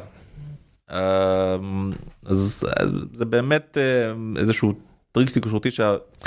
אגב, כאילו, אתה יודע שהמון המון מהתמונות שאנחנו רואים בתקשורת של כאילו החשיפות האלה, האיפכא מסתברא אה, תראו את האוקראינים האלה עם דגל הנאצי, הנה חיילים. המון מהדברים האלה עברו פוטושופ. משוגע. כן, עם כל הכלים שיש היום של AI מהשנה האחרונה, עצם העובדה שאנשים מסתכלים על תמונה ו... שמע, מבחינתי, זה בגלל זה היה לי מעניין להסתכל על הניו יורק טיימס, בגלל זה הבאתי את זה. זאת אם הייתי רואה את אותה תמונה בטוויטר, הנחת המוצא שלי שזה שקר. אבל, אבל זה... אם הניו יורק טיימס מפרסם את זה, אומר, אוקיי, להם יש כסף לבדוק, להם יש אינטרס לא לצאת שקרניקים, אני אומר, בגלל זה זה מעניין אותי. זאת אומרת, זה, זה הדיסוננס ועדיין, זה לא קל לבדוק את זה. תקשיב, אני בתחילת, בתחילת המלחמה, אני כן קצת עסקתי בנושא הזה, ניסיתי לבדוק עד כמה באמת האתוס הזה הניאו-נאצי חזק שם בכוחות האוקראינים, אתה יודע, בעזוב וכל מיני יחידות יותר קטנות. אני אומר עדיין? לך, אה? נשאר עדיין עזוב? כן, בטח. הם עדיין מביאים בראש? כן, בהחלט. אין, אין האשמות. העזוב מריופול הוא זה שקיבל חזק בראש. אין האשמות אה, על ההפקרה? זאת אומרת, זה לא יצר... אה, לא. אה, לא, לא. טריז? לא. עזוב הוא, אה, יש שם כל מיני גדודים אזוריים של עזוב, כן? אז עזוב של מריופול הוא זה ש... נמחק. הוא לא נמחק גם, אתה יודע, הרבה אנשים כבר חזרו מהשבי, הרבה אנשים שחזרו עוד פעם לשורות כבר של הצבא.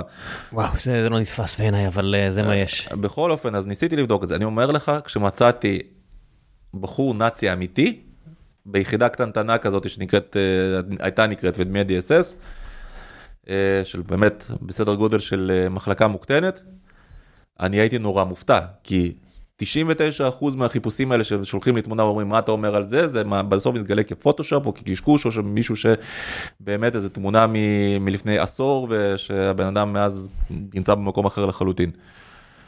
אז כשאני פעם אחת מצאתי את זה, אני אמרתי וואו, הנה יש, הנה יש אחד, הנה היוניקורן, הנה היוניקורן הנאצי. הוא אגב, אה, עקבתי קצת אחריו, נפל בשבי הרוסי והוא נהרג, אם אתה זוכר, היה איזה מקרה שהרוסים אה, האשימו שאוקראינים הפגיזו איזה מחנה שבויים, והאוקראינים אמרו שזה הרוסים הפציצו פשוט כן. שם את הבניין, אז הוא אחד מההרוגים שם.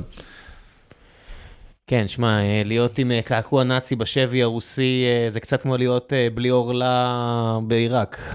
אני לא חושב, כי עוד פעם, גם... יש הרבה רוסים... גם אוקראינים פרסמו לא מעט סרטונים בתחילת המלחמה שהם תופסים שבויים, מורידים להם את הבגדים והופה. אבל כן, כמו שאתה אמרת, המפקד של וגנר, זה לא... זה הרבה... אותם חוליגנים שעושים שטויות, הולכים לכלא, גויסו לווגנר. בדיוק. זה חלק גדול ממי שמת שם בבחמות. לא, אבל זה עוד פעם, זה עוד לפני, זה תחילת המלחמה, זה הרבה לפני שווגנר התחילו לגייס בכלא. אבל בסדר. מדהים שאתה יודע, אנחנו מקליטים את זה היום, ומאוד יכול להיות ששבועיים מעכשיו כל הסיפור הזה נראה אחרת לגמרי. אינשאללה, אני מקווה לא לטובה. זהו, אני לא יודע מה, כן, כשאתה אומר אינשאללה, אני לא יודע... שמע, כולה- כולם מחכים בנשימה עצורה לתחילת המתקפת הנגד האוקראינית, שאמורה באמת לקרות מיום ליום. כ- כנראה שכבר התחיל, אני יודע. אנחנו נדע שהיא התחילה כשהיא, אתה יודע, תהיה בשלבי סיום שלה. אנחנו נראה רוסים נסוגים בטירוף. תשמע, שם. אני, אני, אני רואה את כל הדברים האלה, אמרתי לך שאני נחשפתי להמון סנאפ די מבחירה, אני רק רואה את זה ואני רק חושב לעצמי כמה אני מקווה שאני לא אראה דבר כזה בחיים שלי. אה, הלוואי, אני באמת, אנחנו... אתה, אתה יכול לשמוע שמלחמה זה דבר נורא עד שאתה רואה סרטונים, אתה אומר, וואו, כמה שכחתי כמה מלחמה זה דבר נורא.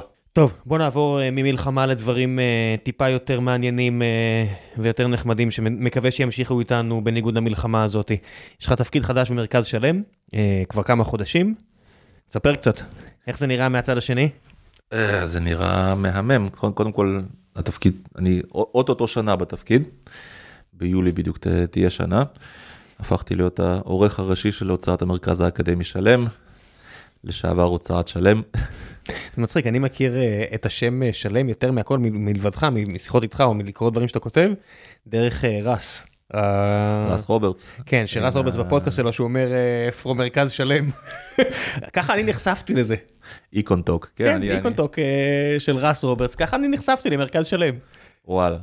אה, ת- ת- תשמע, זה, זה מדהים אותי שמרכז שלם עד עכשיו נתפס כאיזשהו think tank אה, ימני שמרני, אה, מה שהוא היה באמת במקורותיו, כן? זאת אומרת, כשהוא נפטר בשנות ה-90 המוקדמות, הוא היה באמת מין מכון מחקר שהכריז שהוא שמרני ושהוא מנסה לקדם ערכים שמרניים בארץ, שוב, מאוד אה, גבוהי מצח כאלה, כן? אה, זה כל כך בלאגן בארץ, תבין שהרבה מהאנשים הכי שמאל בטוויטר, אני עושה פה מירכאות, שהכי ייכנסו באורי כץ, וייכנסו בכל מי שמעז לדבר ככה, יגידו, אבל כלכלית אני מסכים איתם לגמרי.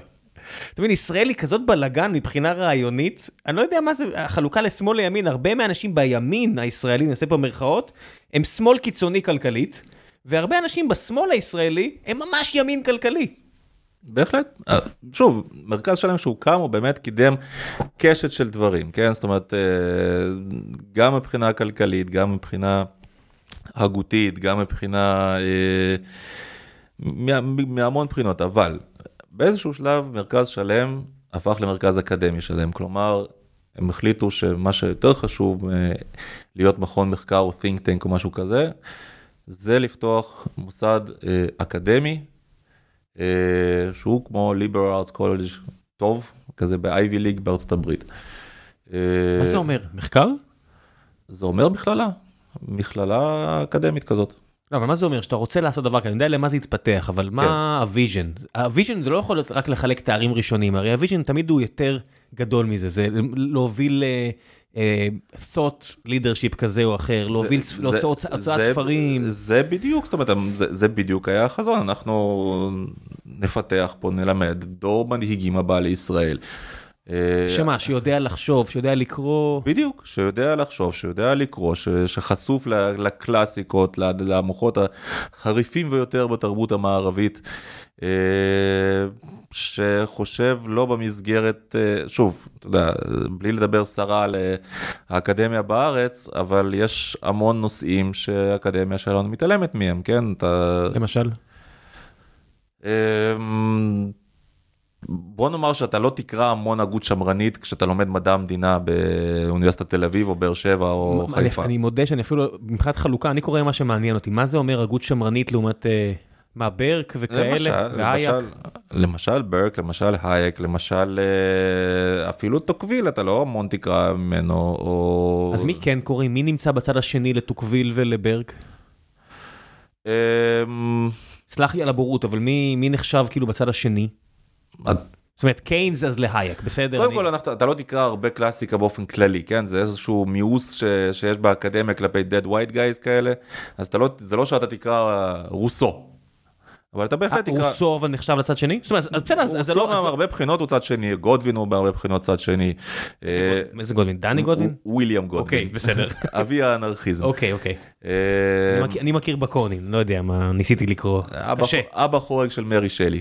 הבנתי. לא, זה, זה נורא קשה הרעיונות האלה, זה... אה, אבל אתה כן תקרא מרקס, אתה כן תקרא הרבה אה, סטרוקטורליסטים, אתה הרבה, תקרא הרבה פוסט מודרניסטים, אתה תקרא, הרבה פוקו, אתה תקרא הרבה, בוד, אני לא יודע, בודריארים אתה תקרא הרבה, אבל כל מיני הוגים צרפתיים כאלה ואחרים אתה תקרא הרבה. אה, הבנתי, אוקיי, סעיד וכאלה, אוקיי. אה, בהחלט. אוקיי, אז הבנתי. יש טעם מאוד ספציפי לאקדמיה בשנים האחרונות, לא, בעשרות שנים האחרונות, עזוב שנים האחרונות. מרכז שלם אמרו, אוקיי, אנחנו, אנחנו נעשה באמת חינוך ליברלי אמיתי. וכדי לעשות חינוך ליברלי אמיתי, אנחנו נהיה א-פוליטיים. זה חתיכת... אה, זה אפשרי בכלל? אמ, זה אפשרי במידה, מה זאת אומרת? ברגע שההנהלה מושכת את ידה, כן, בכוונה רבה, מפוליטיקה בתוך הקמפוס, זה אפשרי. כשברגע שהיא מתחילה להעסיק אנשים מכל הקשת הפוליטית ואומרת, לא, לא אומרת להם אל תדברו על פוליטיקה בשיעורים, כן? אבל יש איזושהי תחושה שלא בשביל זה התכנסנו כאן, אלא אנחנו באמת התכנסנו פה לדון בברק או בגודווין או ברוסו, כן, או באפלטון או באריסטו, ולא איך ה... לא יודע מה...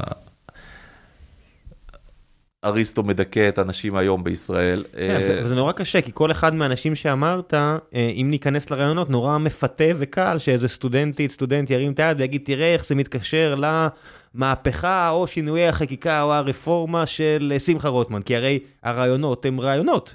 זאת אומרת, נורא קשה להתחמק מפוליטיקה כשאתה מדבר על רעיונות.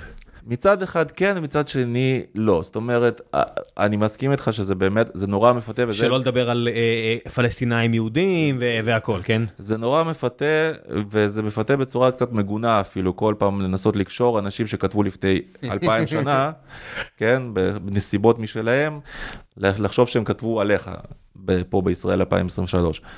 זה הרגל טיפה מגונה וצריך טיפה להיפטר ממנו, או לפחות אה, לשלוט בו. זה דבר אחד. דבר שני, כן, אבל גם אתם מלמדים את החבר'ה האלה, כי אתם חושבים שיש להם יפה. מה ללמד אותם. אבל אם אתה מלמד את זה כמו שצריך, כן, כשאתה מדבר, אתה עושה, עומד על תרבות דיון בכיתה, כן, על כבוד הדדי, על, אה, ש, שזה לא קרב צעקות וכך הלאה. כשאתה נותן לזה קצת אה, צינון כזה אנגלו-סקסי יפה, הדברים האלה יכולים לעבוד. שוב, זה לא אומר שאין פוליטיקה בקמפוס, כן? בהחלט יש. אה, אבל אה, אתה יודע, בקריצה אפשר להגיד שעצם ההתעקשות על לא להכניס פוליטיקה לקמפוס היא גם סוג של התעקשות שמרנית, כן? אמ, זה מאוד לא ריאקציוני, אה, אתה יודע, לא לדבר על, ש- אם אתה לא מדבר על פוליטיקה אין שינוי, שמרנות. אה, כי- שוב, אבל זה, זה, זה הדין, ואני לא חושב שאני לא מעורב שם יותר מדי בתוכנית הלימודית כרגע בתור... כן, אני אומר, אם אני מדבר בהוצאה. רעיוני, אם אני רוצה להיות שמרן, אני לא אדבר על הנושא. זה הדרך הכי טובה להבטיח אי שינוי. מאיזושהי בחינה כן, אתה יודע, זה נורא מצחיק, אני זוכר ששמעתי פעם איזשהו קורס ב-Great Courses או משהו כזה, שעל, יש המון קורסים על אה, היסטוריה של אה, רעיונות פוליטיים, כן? והמרצה שם בהתחלה אמר שאני לא הולך להגיד לכם, אני, אני אשתדל אה, להעיר את כל הרעיונות האלה בצורה הכי אובייקטיבית שאני יכול, ואת, אה, זה, ואני מקווה שעד סוף הקורס אתם לא תדעו מהם התפיסות והעמדות הפוליטיות שלי. אה, אומר, אבל אם אתם נורא חכמים אתם תדעו מעצם העובדה שאני לא מציין אותם. כן. אז, אה, אז אנחנו, אז זה קצת ככה, אבל זה, שוב, אם אתה מקבל סגל מספיק מגוון, כן, אה, ומספיק נבון, ומספיק אה, מעודן בהלכותיו האקדמיות, כן, כזה שלא מנצל את הבמה שלו להטפה פוליטית, שזה באמת חטא שהרבה לוקים בו באקדמיה. אני זוכר שכאילו אני בתואר ראשון, בתואר שני, אני נחשפתי להמון המון הטפות פוליטיות. יש משהו די גס בבן אדם. שיש לו עמדת כוח עליך, כמו מרצה על סטודנטים או מרצה על סטודנטים, ומנצלים את המעמד הזה כדי אה, להרביץ תורה. זהו, שזה זה בדיוק העניין, שזה גס, כן? זה לא רע, כן? זה לא, הם לא עשו את זה מתוך... קרוד. הם לא עשו את זה מתוך אה, תחושה, אה, איזשהו רוע, או מתוך אה, ניסיון לעשות אינדוקטרינציה. הם באמת חשבו שזה דברים חשובים מאוד, הם באמת חשבו שהדברים האלה מאוד קשורים לחומר שהם כביכול אמורים ללמד. או שזה החובה המוסרית שלהם, אני בטוח בהחלט. גורדון וכל מיני חבר'ה כאלה מאמינים שזה הדרך שלהם להשפיע. אה, בהחלט. אני חושב שאבל אתה צריך להיות הרבה יותר עדין, ללכת בצורה הרבה יותר עדינה כשאתה מלמד אה, אנשים צעירים שנמצאים בתחילת דרכם המחקרית. אה, ואני חושב שזה מה שהצליחו לעשות בשלם, וזה באמת הפך להיות למוסד א-פוליטי, לכן מזה התחלנו את השיחה שנורא מצחיק אותי שכל הזמן כשדברים, אה, אתה מרכז שלם, אתם אה, כמו קהלת כזה, לא? אתם ב... גם קהלת, עד לאחרונה, אתה יודע, הם העסיקו כל כך הרבה אנשים, עובדתית, כל מיני אנשים עכשיו שקרה מה שקרה, שעזבו אותם, כי הם הרגישו כבר לא בנוח. אבל עובדתית, היה שם הרבה אנשים עם הרבה דעות. שוב, אני לא אומר את זה כגנאי לקהלת, אני בטוח, אני בטוח, אני יודע שהיה שם מגוון דעות מאוד מאוד רחב, ואנחנו נחשפנו למגוון דעות הזה כן. בחודשים האחרונים. מגוון דעות עם, עם flavor מאוד ספציפי, בוודאי, אני לא, לא מנסה לגנוב דעה. בשום צורה, כן? בהחלט, בשלם כשהוא היה think tank זה גם היה ככה, היה שם מגוון דעות עם flavor, אבל מאז שזה הפך להיות מוסד אקדמי מ-2012 בערך. מה למשל נגיד רעיון שמאלני שנכנס למרכז שלם שלא היה לפני כן? אני לא חושב שבכלל חושבים על זה. לא, אבל מה עובדתית אה, נכנס שלפני כן לא היה נכנס, כשזה היה צבוע? בוא נגיד שאתמול כשהייתי בעבודה, כל החצר של הקמפוס אה, מלאה בדגלי גאווה. וגאווה. נתפס כ... אתה יודע, זה כן. לא בדיוק ה... זה לא שמרנות. כאילו, זאת אומרת, כן, זה לא, אתה, אתה לא, כנראה אתה לא תראה כן, את זה. אבל, ב- אבל, אבל זה כבר עניין של דעה מודרנית. מה למשל מבחינת, אה, מבחינה רעיונית, שנכנס פתאום לספרי לימוד, נכנס פתאום לכיתות, שלא היה בשלם לפני כן?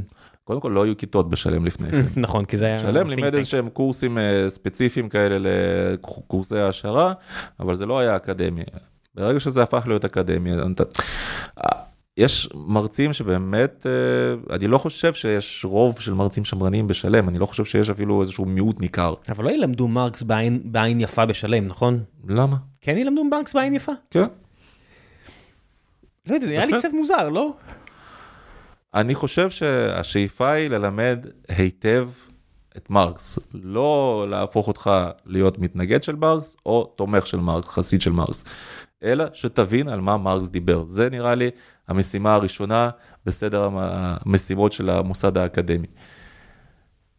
עכשיו, אה, אתה יכול להאמין שמרקס צדק, אתה יכול להאמין שמרקס טעה, אבל אני אומר לך שאני בתור אה, עורך ראשי של הוצאת שלם, אני בכיף ובשמחה הייתי מוציא תרגום חדש ועדכני עברי למרקס, לקפיטל, כי אנחנו הרבה שנים אין לנו תרגום עדכני לקפיטל בארץ. אני הייתי מעסיק את האורחים המדעיים הכי טובים, הייתי לוקח איזשהו עומר מואב למשל, שיסביר למה זה... ביאורים והערות, אה, שוב, לא לעשות לי, אתה יודע, חצי מהספר זה תוכחה של אה, עומר מואב, פרופסור עומר מואב לדעות מרקסיסטיות, אלא איפה שמרקס טועה, להראות שזה חישוב לא נכון, זו תפיסה לא נכונה. כן, גם מה זה. נכון לא נכון, זה בסוף פילוסופי, אני לא? מסכים עם הדרך הזו, אני לא חושב שהדרך הזו, אתה יודע, תמיד יש את הטענה הזאת, זה לא מנוסה אף פעם. עזוב נוסע, אני, אני מדבר איתך על ספר, כן? כן. ספר שצריך להיות, צריך לבוא עם עריכה מדעית טובה. תרגום טוב, עריכה מדעית טובה, אני בכיף ובשמחה רבה הייתי מוציא את זה בהוצאת שלם, אה, בתור אה, עוד אחד מהספרים השחורים הקלאסיקות של המחשבה המדינית שלנו, בהחלט, למה לא? כן, בסופו של דבר זה ספר שדי השפיע על אנשים. בהחלט, ספר, ספר חשוב מאוד. אגב, הוא השפיע על אנשים לדעתי בהיעדרו. אני בתש... בטוח ש-90% מהמרקסיסטים לא צלחו את הפרק הראשון של הקפיטל, את הערך המוסף. אתה יודע, ככה זה, הרוב, רוב האנשים שמחזיקים את יוליסס על המדף שלהם לא קראו את יוליסס. יפה, אבל הם לא מכריזים על עצמם כיוליסיאנים, כן? אה, לא, אבל אני לא באמת צריך אה, לקרוא את כל מרקס כדי להבין את הג'יסט. זה יעזור, זה, יהפ- זה יהפוך אותי לפחות טמבל אם אני אריב עם בן אדם אה, אחר ואני אגיד לו ככה וככה והוא יגיד אתה לא קראת, אה, אבל הרעיונות עצמם, זאת אומרת המילים עצמם קיבלו, זאת אומרת המילה ליברל. אפשר לעשות פודקאסט שלם של שעתיים רק על המילה ליברל, כל אחד טוען שהוא ליברלי היום, מי הוא לא ליברלי? אז זה כבר אומר שיש בעיה. אם כולם מכריזים על עצמם בתור ליברלים, זה קצת בעייתי. אז אתה יודע, כל צד מנסה להציג את הצד השני כאחר, אז יגידו, אה, הוא לא ליברל, הוא ניאו-ליברל. ואני אגיד, בשביל זה- מה זה לכל הרוחות ניאו-ליברל? זה לא, זה לא הדבר האמיתי בכלל. בשביל זה מאוד מאוד חשוב לקרוא ספרים של אה, הוצאת המרכז האקדמי שלם, כדי להבין את ההיסטוריה של הרעיונות ולהבין איפה חל הפיצול הזה בליברליזם בין הליברליזם כפי שהבינו אותו פעם לבין ליברליזם שנתפס היום הרבה יותר מזוהה עם הצד השמאלי ומתחבר לסוציאל דמוקרטיה. הליברל במובן האמריקאי של המילה הזאת. בניגוד לניו ליברל. שזה הגנאי שהם נותנים לאנשים הליברליים שלא מזדהים עם הרעיונות. אין בן אדם שמכריז על עצמו בתור ניאו-ליברל, נכון? ונושא את זה בגאון. שוב, אתה יודע, יש, אני, זה חייב, זה כינוי מוצלח, כן? כאילו, הוא מספיק נדבק. לא, זה בסדר שהוא נדבק, אבל הוא נדבק, זה דירוגטורי. אני לא חושב שמישהו... קפיטליזם זה derogatory, כן? זה... לא, אני, אני בא להגיד שאני קפיטליסט. אני אומר את זה בגאון, אני לא מתבייש בזה. בסדר, זה כ... אבל ניאו-ליברל, אני מבין שזה derogatory. כי חל, חל פה ניכוס חוזר כלשהו, אבל קפיטליזם זו מילת גנאי. אתה חסיד שוק חופשי. נכון? אתה לא קפיטליסט. אני חסיד הזכות שיהיה לי קניין, מה הכוונה? כי יש אנשים שהם נגד, ואני... לא, אבל קפיטליזם זה לא קניין, קפיטליזם הוא צבירת הון גדולה ותאגידים ו... אבל זה כבר המשמעות שהיריבים של קפיטליזם רוצים לתת לזה. אני מעדיף לקחת את זה למקום. מי שהמציא את המילה הזאת. כן, אותו אחד שדיברת עליו. בהחלט. כן, אדם סמית לא אמר קפיטליסט לעניות דעתי. לא. מי שכן, רשם את הקפיטל, דיבר על קפיטליסטים. אגב, אדם סמית, הנה חסר לנו מהדורה טובה ועדכנית של עושר העמים, שלא לדבר על תיאוריה של הרגשות המוסריים. כן, אני, אחד הספרים שאני תמיד ממליץ לאנשים שאם הם רוצים ככה בקטנה, יש ספר בשם The Worldly Philosophers, שזה שבעה או שמונה פרקים על החבר'ה שאתם באמת צריכים להכיר. אתם חושבים 7-8 פרקים אז זה קצר? לא, כל פרק הזה זה 100 ומשהו עמודים, זה ספר ענק, לא יודע כמה, כי ראיתי אותו בקינדל, והדבר הזה לא נגמר. אחי, הדוקטור לכלכלה הכריח אותי לקרוא אותו, ובדיוק התקשר עכשיו, כנראה הוא מרגיש שאני מדבר עליו. יש גרסה מקוצרת, אני מפציר בכם לא לקחת את הגרסה המקוצרת, לכו על ה... אם אתם רוצים לשמוע, 40 שעות באודיבול, אם לא, לכו לקרוא את זה. מרכז שלהם הוציא תרגום כבר דבר לדבר הזה? יש לנו את הפילוסופים הארציים, אני חושב שזה זה, לא? כן, כן, אני חושב שזה הפילוסופים הארציים, לא קראתי את זה בעברית, אבל אני בטוח שזה בסדר. זה היה לפני זמני, אז אני לא, לא התחברתי לכל התוצרת שהייתה, שאסף הוציא ברוב חסדו לפניי, אבל אבל אני מאוד מאוד ממליץ, מאדם סמית ומעלה, תקראו, תראו, זה באמת מדהים לראות כמה בסוף זה היה בני אדם. זה בסוף היה בני אדם שרצו לפתור בעיות של בני אדם אחרים, בין השאר. אני נורא, שוב, אני נורא ממליץ על אדם סמית, אני רק מפציר בכם, תחכו, אנחנו נוציא את זה. אנחנו... אתם עובדים על זה עכשיו? כן, זה לא מספיק מהר כמו שאני רוצה, אבל כאילו הדברים האלה לוקחים זמן, הקורונה פגעה מאוד בהוצאה, וב... כמו בכל, בהרבה מוסדות ועסקים אחרים בארץ, ואנחנו משקמים את הדברים האלה עכשיו, אבל אני בטוח ש... בשנים הקרובות אנחנו נראה רנסאנס של כתבי סמית בעברית רהוטה. וידאתי את זה בזמן שדיברת, ואכן, הוצאת שלם, הפילוסופים הארציים, זה נראה אחלה שער, אדם סמית, קרל מרקס, קיינס. ג'ון סטוארט מיל, כל החבר'ה האלה שהם ממש חשובים ואתם מעוותים כנראה את הדברים שהם אמרו, כי ככה זה, כי רובנו לא זוכרים, יש אנשים כמוך שהם אשכרה יודעים על מה הם מדברים, רובנו לא זוכרים ומעוותים את הדברים המקוריים. יש לנו, אין לנו עוד הרבה זמן ואני רוצה קצת, קצת שאלות מן הקהל. בכיף. ניל, ניל שואל, תשאל אותו אם פרנסואה פירה הוא אל או סתם אלוהי? פירה, פירה הוא אלוהי. אני לא יודע אפילו מי זה. פירה הוא האיש שהתחיל את הרוויזיוניזם ההיסטורי בנוגע למהפכה הצרפתית, מה שעד אותו זמן נתפס כ... האם זה סתם, סתם נפלא או שזה הדבר הכי נפלא שקרה לנו אי פעם, המהפכה הצרפתית, פירה. מתי, באיזה שנה הוא חי? פרנסואה פירה, אם אני לא טועה, זה סוף המאה ה-19. זאת אומרת, 100 שנה אחרי המהפכה הצרפתית, יש דיון כזה? לאורך כל המאה ה-19 יש דיון בצרפת הליברלית יותר והליברלית פחות, האם המהפכה הצרפתית היא הדבר הטוב ביותר שקרה לעולם, או כמעט הדבר הטוב ביותר שקרה לעולם. איך זה יכול להיות? היה, אבל היה תקופות של, זה חזר להיות מלוכני, כל כך הרבה פעמים. בהחלט, אבל פעמים. זה חזר להיות בהתחלה מלוכני בורבוני, ושם באמת לא היו יותר מדי שיחות כאלה. אני מניח. אבל בורבונים מהר מאוד נפלו, ובא לואי פיליפ, המלך הליברלי, המלך האזרח, ואז פתאום השיחות האלה נאור חזרה והאתוס הרפובליקני הלך והתגבר עד שפשוט העיפו את לואי פיליפ ונהייתה הרפובליקה הצרפתית השנייה. ואז היה לואי נפוליאון, נפוליאון השלישי, זאת אומרת. ש, שניהל את המלחמה נגד פרוסיה בצורה מחפירה. כן, ואז קמה. מלח... קמה הרפובליקה השלישית, ועדיין כל ה... שוב, אז פתאום אנחנו מקבלים את אה, יום הבסטיליה וכל הסיפור הזה, הרי לא נרגע, סליחה, לא נחגג יום הבסטיליה ב... אה, מתי זה? 14 ליולי שם. לא נחגג עד סוף, סוף המאה ה-19, אז החליטו שזה איזה דבר, זה, עד זה, החג שמייצג את הרפובליקה. זה ממש נראה לי כמובן מאליו, אבל מאוד הגיוני שמאה שנה לא, לא יהיה, זה לא ייתפס כחג. אה, זה נתפס כחג בכמה שנים הראשונות אחרי נפילת הבסטיליה, ממש תוך כדי המהפכה, אבל אחרי זה עזבו את זה, זאת אומרת המהפכה הייתה סיפור מורכב שחצי מצרפת הייתה נגדו. אה, אבל לאורך כל הדרך שבה הליברלים בצרפת הלכו וצברו יותר כוח ונלחמו במלוכה, אז האתוס הזה של המהפכה הצרפתית הלך וקיבל נופח גדול ויותר גדול יותר. ופירה הוא אחד הראשונים שהתחיל להסתכל על זה בעיניים הרבה יותר מפוקחות ונזכר שהאמת היא שלא כולם נורא נהנו ממהפכה בזמן שהיא קרתה והיו כמה מהפכות. בכלל לא כולם, מה, העלימו את העובדה שמתו כל כך הרבה אנשים בטרור היעקוביאני? אה, כן, מה זה כן? איך יכול להיות? זה... תראה, הטרור היעקוביני מתו כמה עשרות אלפים, כן? אה, ספציפית, אם אה, כן. שיש לך, אתה יכול אה, לצרף... אה, רובס, ש- רובספייר היה נחשב מה, דמות אה, טובה או לא טובה בתקופה הזאת? רובספייר, תלוי את מי אתה שואל. הליברלים יותר אמרו שלא, רובספייר, הוא זה שהביא את הטרור, והוא זה שעיוות את ערכי המהפכה, והמהפכה האמית- האמיתית הייתה 1879, אה, והחוקה הראשונה, זו הייתה החוקה הליברלית עם מלוכה חוקתית, והכל היה נהדר, שם עד שבאו הקיצוניים והעמיקו את זה הרבה יותר מדי, לא, אולי לא באשמתם, אבל זה מה שקרה. אה, אבל, דברים כמו לדבר על מה, מה קרה בוונדה בזמן uh, מהפכה שהייתה שם מלחמת אזרחים איומה וג'נוסייד איום, של שם מאות אלפים מתו, לא כל כך דיברו על זה בכלל בשאר צרפת, כאילו בוונדה זה נשאר אה, האתוס המקומי, אבל בשאר צרפת לא דיברו על זה.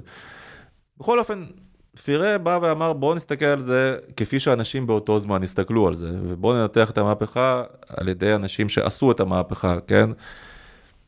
אה, אז הוא הביא את הרוויזיה לחקר המהפכה, וכל מה שאנחנו מקבלים מאז, כל, כל המחקר שמתעדכן, הרבה בזכותו. אני מאוד בעד זה. איליה שואל מה יהיה אחרי ביבי. אני, הוא שואל את האיש הלא נכון, אני לא עוסק אין בעתידנות. אף אחד שיודע את התשובה לדבר הזה. לא, אני פשוט... שאלות על עתידנות זה לא, לא אליי. אני רק מבטיח לכם, אני אומר לכם שהספרים והסרטים שיצאו על האיש הזה יהיו, אה, יהיו שגעת, יהיו פצצה. אה, סרט על ביבי זה יהיה- זה יכול להיות מעניין. אבל זה חייב להיות עם הרבה שנים אה, אחרי. כן, אה, כל הדברים האלה, כל התופעות הגדולות, עדיף קצת לתפוס מרחק מהם ולהסתכל עליהם בצורה מפוקחת. גיל. אפרופו פירה. אה, זה 100 שנה, 100 שנה אני לא אהיה פה, אני, אני רוצה לראות את הסרט הזה, אז אני מקווה שזה יהיה לפני כן. גיל, גיל זלנר שואל, איך, מרימי, איך מרימים ימין ליברלי חזרה בישראל? לתחושתי, הכל קומוניזם, פרט לכמה יחידי סגולה שאינם בכנסת. אה, כן, קצת יש תחושה כזאת, אני מודה. זאת שאלת מיליון דולר, כי אני יום אחד אני מרגיש שאתה יודע, יש את הרוב הדומם והשפוי מה שנקרא, שמוכן, לאו דווקא, שאוחז בתפיסות שלי, אבל בהחלט מוכן לפשרות מרחיקות לכת איתי ועם אנשים כמוני, ואני מרגיש שיש הרבה אנשים כמוני, אבל זה יום אחד. יום שני אני פתאום באמת תופס ש... החבר'ה הצעירים שאני אמור לראות בהם את ההבטחה של המחר, של מחנה הימין, מדברים איתי בשפה של אה, מלחמת מעמדות, וזה מטריף אותי ומפחיד אותי מאוד. אז אני אף פעם לא מבין אם באמת לא הם, עד כמה הם מאמינים לזה או לא. זאת אומרת, אה, ארז תדמור כזה, שהוא נראה לי בן אדם שמאוד רוצה לנצח ומוכן לעשות הכל כדי לנצח. אני לא יודע עד כמה הוא באמת מאמין לכל הדברים האלה, אם הוא לא משתמש בהם רק כי זה אפקטיבי ועובד. אני דיברתי עם ארז אולי פעם או פעמיים בחיים, בשיחות מאוד קצרות, כך שאני לא יכול להגיד שאני מכיר אותו, יודע מה, מה, מה מתרחש אצלו בלב. לא, גם. אני הרבה שנים לא, לא דיברתי איתו, אבל אני לא יודע, אני מסתכל, אני מסתכל מהצד, אני אומר, משכיל והכל, אני לא יודע אם הוא באמת מאמין בדברים האלה, כמו שהוא חושב שזה פשוט אפקטיבי ויעבוד. אני חושב ש... שוב, זו אמירה מאוד בנאלית, אבל אני חושב שהרבה אמירות בנאליות הן נכונות. בגלל זה הן בנאליות, ברוב שהן נכונות. הסיפור הזה של לרכב על הנמר, הוא לעולם נגמר באותה צורה, כן? זה, הנמר זה, מושך אותך. זה מרגש ב, בדיוק לשניות האלה שאתה מצליח להישאר על הגב שלו, זה, זה תמיד נגמר רע. כן, למי שלא מבין את האנלוגיה, יש נרטיבים שהיכולת הוויראלית שלהם היא לא כזו שאתה יכול לשלוט בה. לא, לא, פופוליזם, אה, שנאה לאליטות, אה, אכלו לי, שתו לי, ובוא ננקום בהם, יש לנו חוב היסטורי. עזוב, בוא, נתחיל בחלוקה אה, להם. כן, הם. הוא ארדי. הוא ארדי מלאפאקר, הוא ארדי. אני באמת, המלח... אם המלחמה הזאת לימדה אותי משהו, זה עד כמה המלחמות הפוליטיות שלנו הן קטנות ועלובות, וכמה המחיר שלהם הוא לא שווה פשוט לשלם אותו. אנחנו לא רוצים, אין לנו את הפריבילגיה להיות עכשיו חלשים, זה מה שאני אגיד. אין לנו פריבילגיה להיות חלשים, אין לנו פריבילגיה להיות מפולגים. זה חלשים. כן. מפוררים מבפנים ולא עובדים על הבעיות האמיתיות. אה, עידו אברמוביץ' אה, ביקש שנדבר על אוקראינה, אז דיברנו, הוא אומר, אה, ככל שעובר הזמן, אפיקי החדשות הרגילים מאבדים עניין לצערי, ונשאר להתעדכן רק ממך ומשאול ומשלום ומאנשים אחרים. אה, כן, אין... זאת אומרת, הנה, עכשיו פיצצו את הסכר, אז חזרו לדבר על זה, ויעלם תוך שנייה שוב. תראה, המלחמה הזאת נמשכת כבר שנה אה, ושלושה ארבעה חודשים כבר. ברור שעיני העולם נשואות לשם, אבל לא נשואות באותו מיקוד, כמו שהן היו נשואות לשם בימים או חודשים הראשונים של המלחמה, זה אך טבעי. בטח שיש איזושהי רגיעה כזאת לאורך החזית, ואין המון אקשן מעבר להפגזות כאלה ואחרות לשם, ועם מוקד יחיד בבחמוט. ו... אז שוב, זה די טבעי שהציבור יתעניין בזה טיפה פחות, חוץ מאנשים שנורא מעורבים בזה, כמו האוקראינים או האנשים שעוקבים על זה אחרי זה מקרוב. Uh, having said that, אז כן, אני חושב שברגע שיש שם פרצים ש, של פעילות במלחמה הזאת, אז העולם מסתובב ומסתכל חזרה. אותי רק מפחיד שאתה יודע, שלא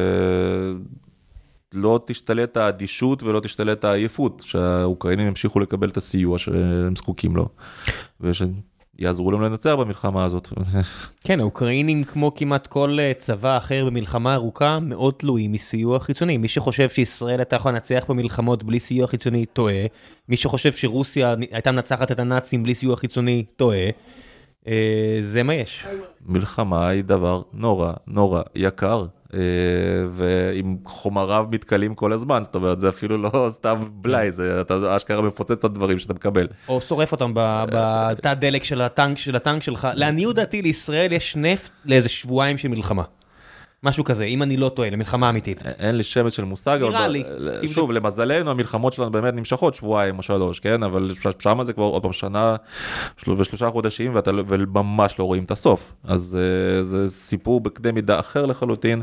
מה שחשוב זה באמת שנמשיך לתמוך באוקראינים כמה שרק אפשר. מה, מה שמדהים אותי, אתמול ראיתי איזה, איזה דוקומנטרי על סודאן, ו, וראיתי שרוסיה מעורבת שם, ואני אומר, what the fuck, אז מאיפה יש לכם attention? מאיפה לווגנר יש attention עכשיו לשלוח אנשים? הנה, נהרג עכשיו איזה קולונל בסוריה, שאני מניח שנשמות טובות מישראל וארצות הברית עזרו למצוא את הראש שלו, אה, ונה, ונהרגים אנשים מווגנר ב, ב, כל ב, מקום, ש- בסודאן, ואני, וואו. תראה, כל מקום שיש בו ממשלה חלשה ומושחתת ואפשר להרוויח שם כסף, אתה תראה שם יד רוסית. אבל איך אתה לא מרכז את הכוח, ב... אתה יודע, המלחמה לא מתנהלת כל כך טוב שאתה יכול לא לרכז את הכוחות שלך. זאת אומרת, אם יש לך כוחות, איך הם לא כולם באוקראינה עכשיו? כי גם, גם שם יש כסף גדול, זאת אומרת, יש מלא כסף. האזורים שהרוסים נלחמו בהם בסוריה, הם במקרה אזורים של פוספטים ואזורים של נפט, ואתה כן. רואה שכל האנשים בסודאן יש מלא משאבים. שבמה אסד אתה חושב משלם לרוסים, הם עושים את זה מ- פשוט מ- בכיף בכיף שלהם? לא. גם זה ראיתי, ואני צריך לעשות על זה תוכנית עם מישהו שאשכרה מבין בזה לא כמוני. אסד מתברר מוכר סמים ב-60 מיליארד דולר בשנה. יש לו עכשיו כסף לבזבז, להביא לרוסים. 60 סיפור- מיליארד נשמע לי המון. גם לי זה נשמע המון, ואני לא מבין איך זה, הגיוני. אני יודע לי שכל טליבן מוכר ב-60 זה, מיליארד. זה, לא הרבה פחות מהכלכלה הישראלית, אם תראו את המספרים. אה, והוא אומר שהוא דוחף את הסמים האלה, מי שעשה את התוכנית שם, אומר שהוא דוחף כמות סמים לא נתפסת לסעודיה ומדינות עשירות שיכולות להשלות לעצמן. זה נשמע לי, אני חייב להביא מישהו שאשכרה מבין משהו. נשמע לי מוזר, אבל אני כן יודע די בווד- בוודאות שאסד מחלק המון מכרות שם ל... איזה מכרות היו לסוריה בכלל? יש שם לא מעט נפט, יש שם כן. פוספטים, יש שם כל מיני דברים נחמדים שאפשר לחלק אותם לאוליגרכים חברים של פוטין. תמורת אה, מלחמה. כן, אם מדברים, אותו דבר ברפובליקה המרכז אפריקאית, אותו דבר בסודאן, אותו דבר בכל המקומות אם האלה. מדברים על לרכב על נמר, יש הרבה אנשים שרכבו על הנמר הזה שנקרא פוטין עד שזה פחות אה, השתלם. כן. מתי הוא, מתי הוא יתפגר? טוב, זהו. אה, המלצות, מעבר ללהחזיק אצבעות שזה כבר יקרה. טוב, מן הסתם ההמלצה הראשונה היא ספרי הוצאת המרכז האקדמי שלם, אנחנו השקענו בהם המון. אין ספרי עיון ברמה כזאת, בטח לא בתחומים של הגות פוליטית. משהו ספציפי מעבר. לפילוסופים הארציים שאני מאוד ממליץ עליו, גם בהוצאת שלם. אה, כל הקלאסיקונים של המחשבה המדינית, ממקיאוולי, מה, ו- הנסיך? הנסיך והדיונים, אם חייב אחד בכל זאת, כי אנשים קוראים לאט היום. אה, תתחילו בנסיך, נסיך עושה ספרון קצר, מהנה מאוד מאוד מאוד, שכתב איש חריף מחשבה. ועד עכשיו לא בטוחים האם זה היה מדריך אמיתי לרודנים, או שמא זה איזושהי סאטירה עוקצנית או משהו באמצע, בין שני הקצוות האלה. אבל זה ספר נהדר ונפלא וחכם. כש, כשאין באמת, המרחק בין סאטירה לעצות או לתיאור המציאות הוא הרבה פעמים אה, עניין של שנה-שנתיים. בהחלט, אז זה ספרי הוצאת המרכז האקדמי שלם. אמ, שבוע הספר קרוב גם, לא? כן, יש, אני ראיתי כבר את כל הדוכנים. ראס רוברטס, EconTalk, זה גם קשור למרכז שלם, הוא תמיד אומר את השם שלכם בהתחלה, אני מאוד ממליץ. פודקאסט פילוסופי ברמה מאוד מאוד גבוהה, עם בן אדם מעולה. הוא כלכלן משחרור המעלה, כן, אני... זה לא רק כלכלה, האמת שאני לא רוצה שתחשבו שזה רק כלכלה, זה הרבה כלכלה ברמה מאוד גבוהה, אבל זה לא רק כלכלה, זה הרבה פילוסופיה ו... ויש אפיזודה שם שאבא שלו מת, אז הוא התחיל לדבר על אה, מערכת הבריאות האמריקאית. לא, לא, בהחלט, זה טוב. גיקונומי זה לא רק על אה, גיקים שיושבים מול מחשבים, כן? לא, בוודאי שלא, אבל עם כל הכבוד זה בן אדם ברמה אחרת לגמרי, אני אומר זה באמת אה, בטופ של הטופ, בן לא, אדם לא, מאזין, סטנפורד ושלם. מאזין, מעריץ ושומע את זה עוד לפני שחזרתי למרכז? לעבודה. נשמה. כן? הוא חמוד מאוד. צנוע, הוא נשמע מאוד צנוע בפודקאסט יחסית לכמה שהוא חכם. הוא, הוא מרתק. הוא, כאילו, הוא סובל בסטנפורד? זאת אומרת, עושים לו את המוות על זה שהוא ימני יותר? אה, א', אני לא חושב שהוא, עוד פעם, ימני במובן שאנחנו מייחסים לזה ימ- ימני. ב', אה, הוא נשיא של מרכז שלם, אז הוא רוב הזמן נמצא כאן, וגם שם, אני חושב שבסטנפורד הוא ב Hoover Institute, נכון? כן, ככה הוא אומר לפחות בפתיח של הפודקאסט. הובר הוא מעוז השמרנים בסטנפורד. זה האנשים, המאורות הגדולים ביותר של הימין השפוי האמריקאי נמצאים שם בהובר. כן, יש, אה, יש אה, פרופסורית בשם ענת אדמתי, ישראלית, אה, בגדי הבנקאים החדשים, ספר שאני מאוד ממליץ עליו, ואם אני לא טועה, עשו לה את המוות בסטנפורד. זאת אומרת, אם אני לא טועה, זה היה ברמה שלא רצו לשבת לידה בארוחת צהריים, אבל ככה זה. יש, אה, יש אנשים שמביאים עליהם יותר אש. ואז אתה שואל אותי למה אנחנו צריכים קצת אה, לדלל פוליטיקה בקמפוסים.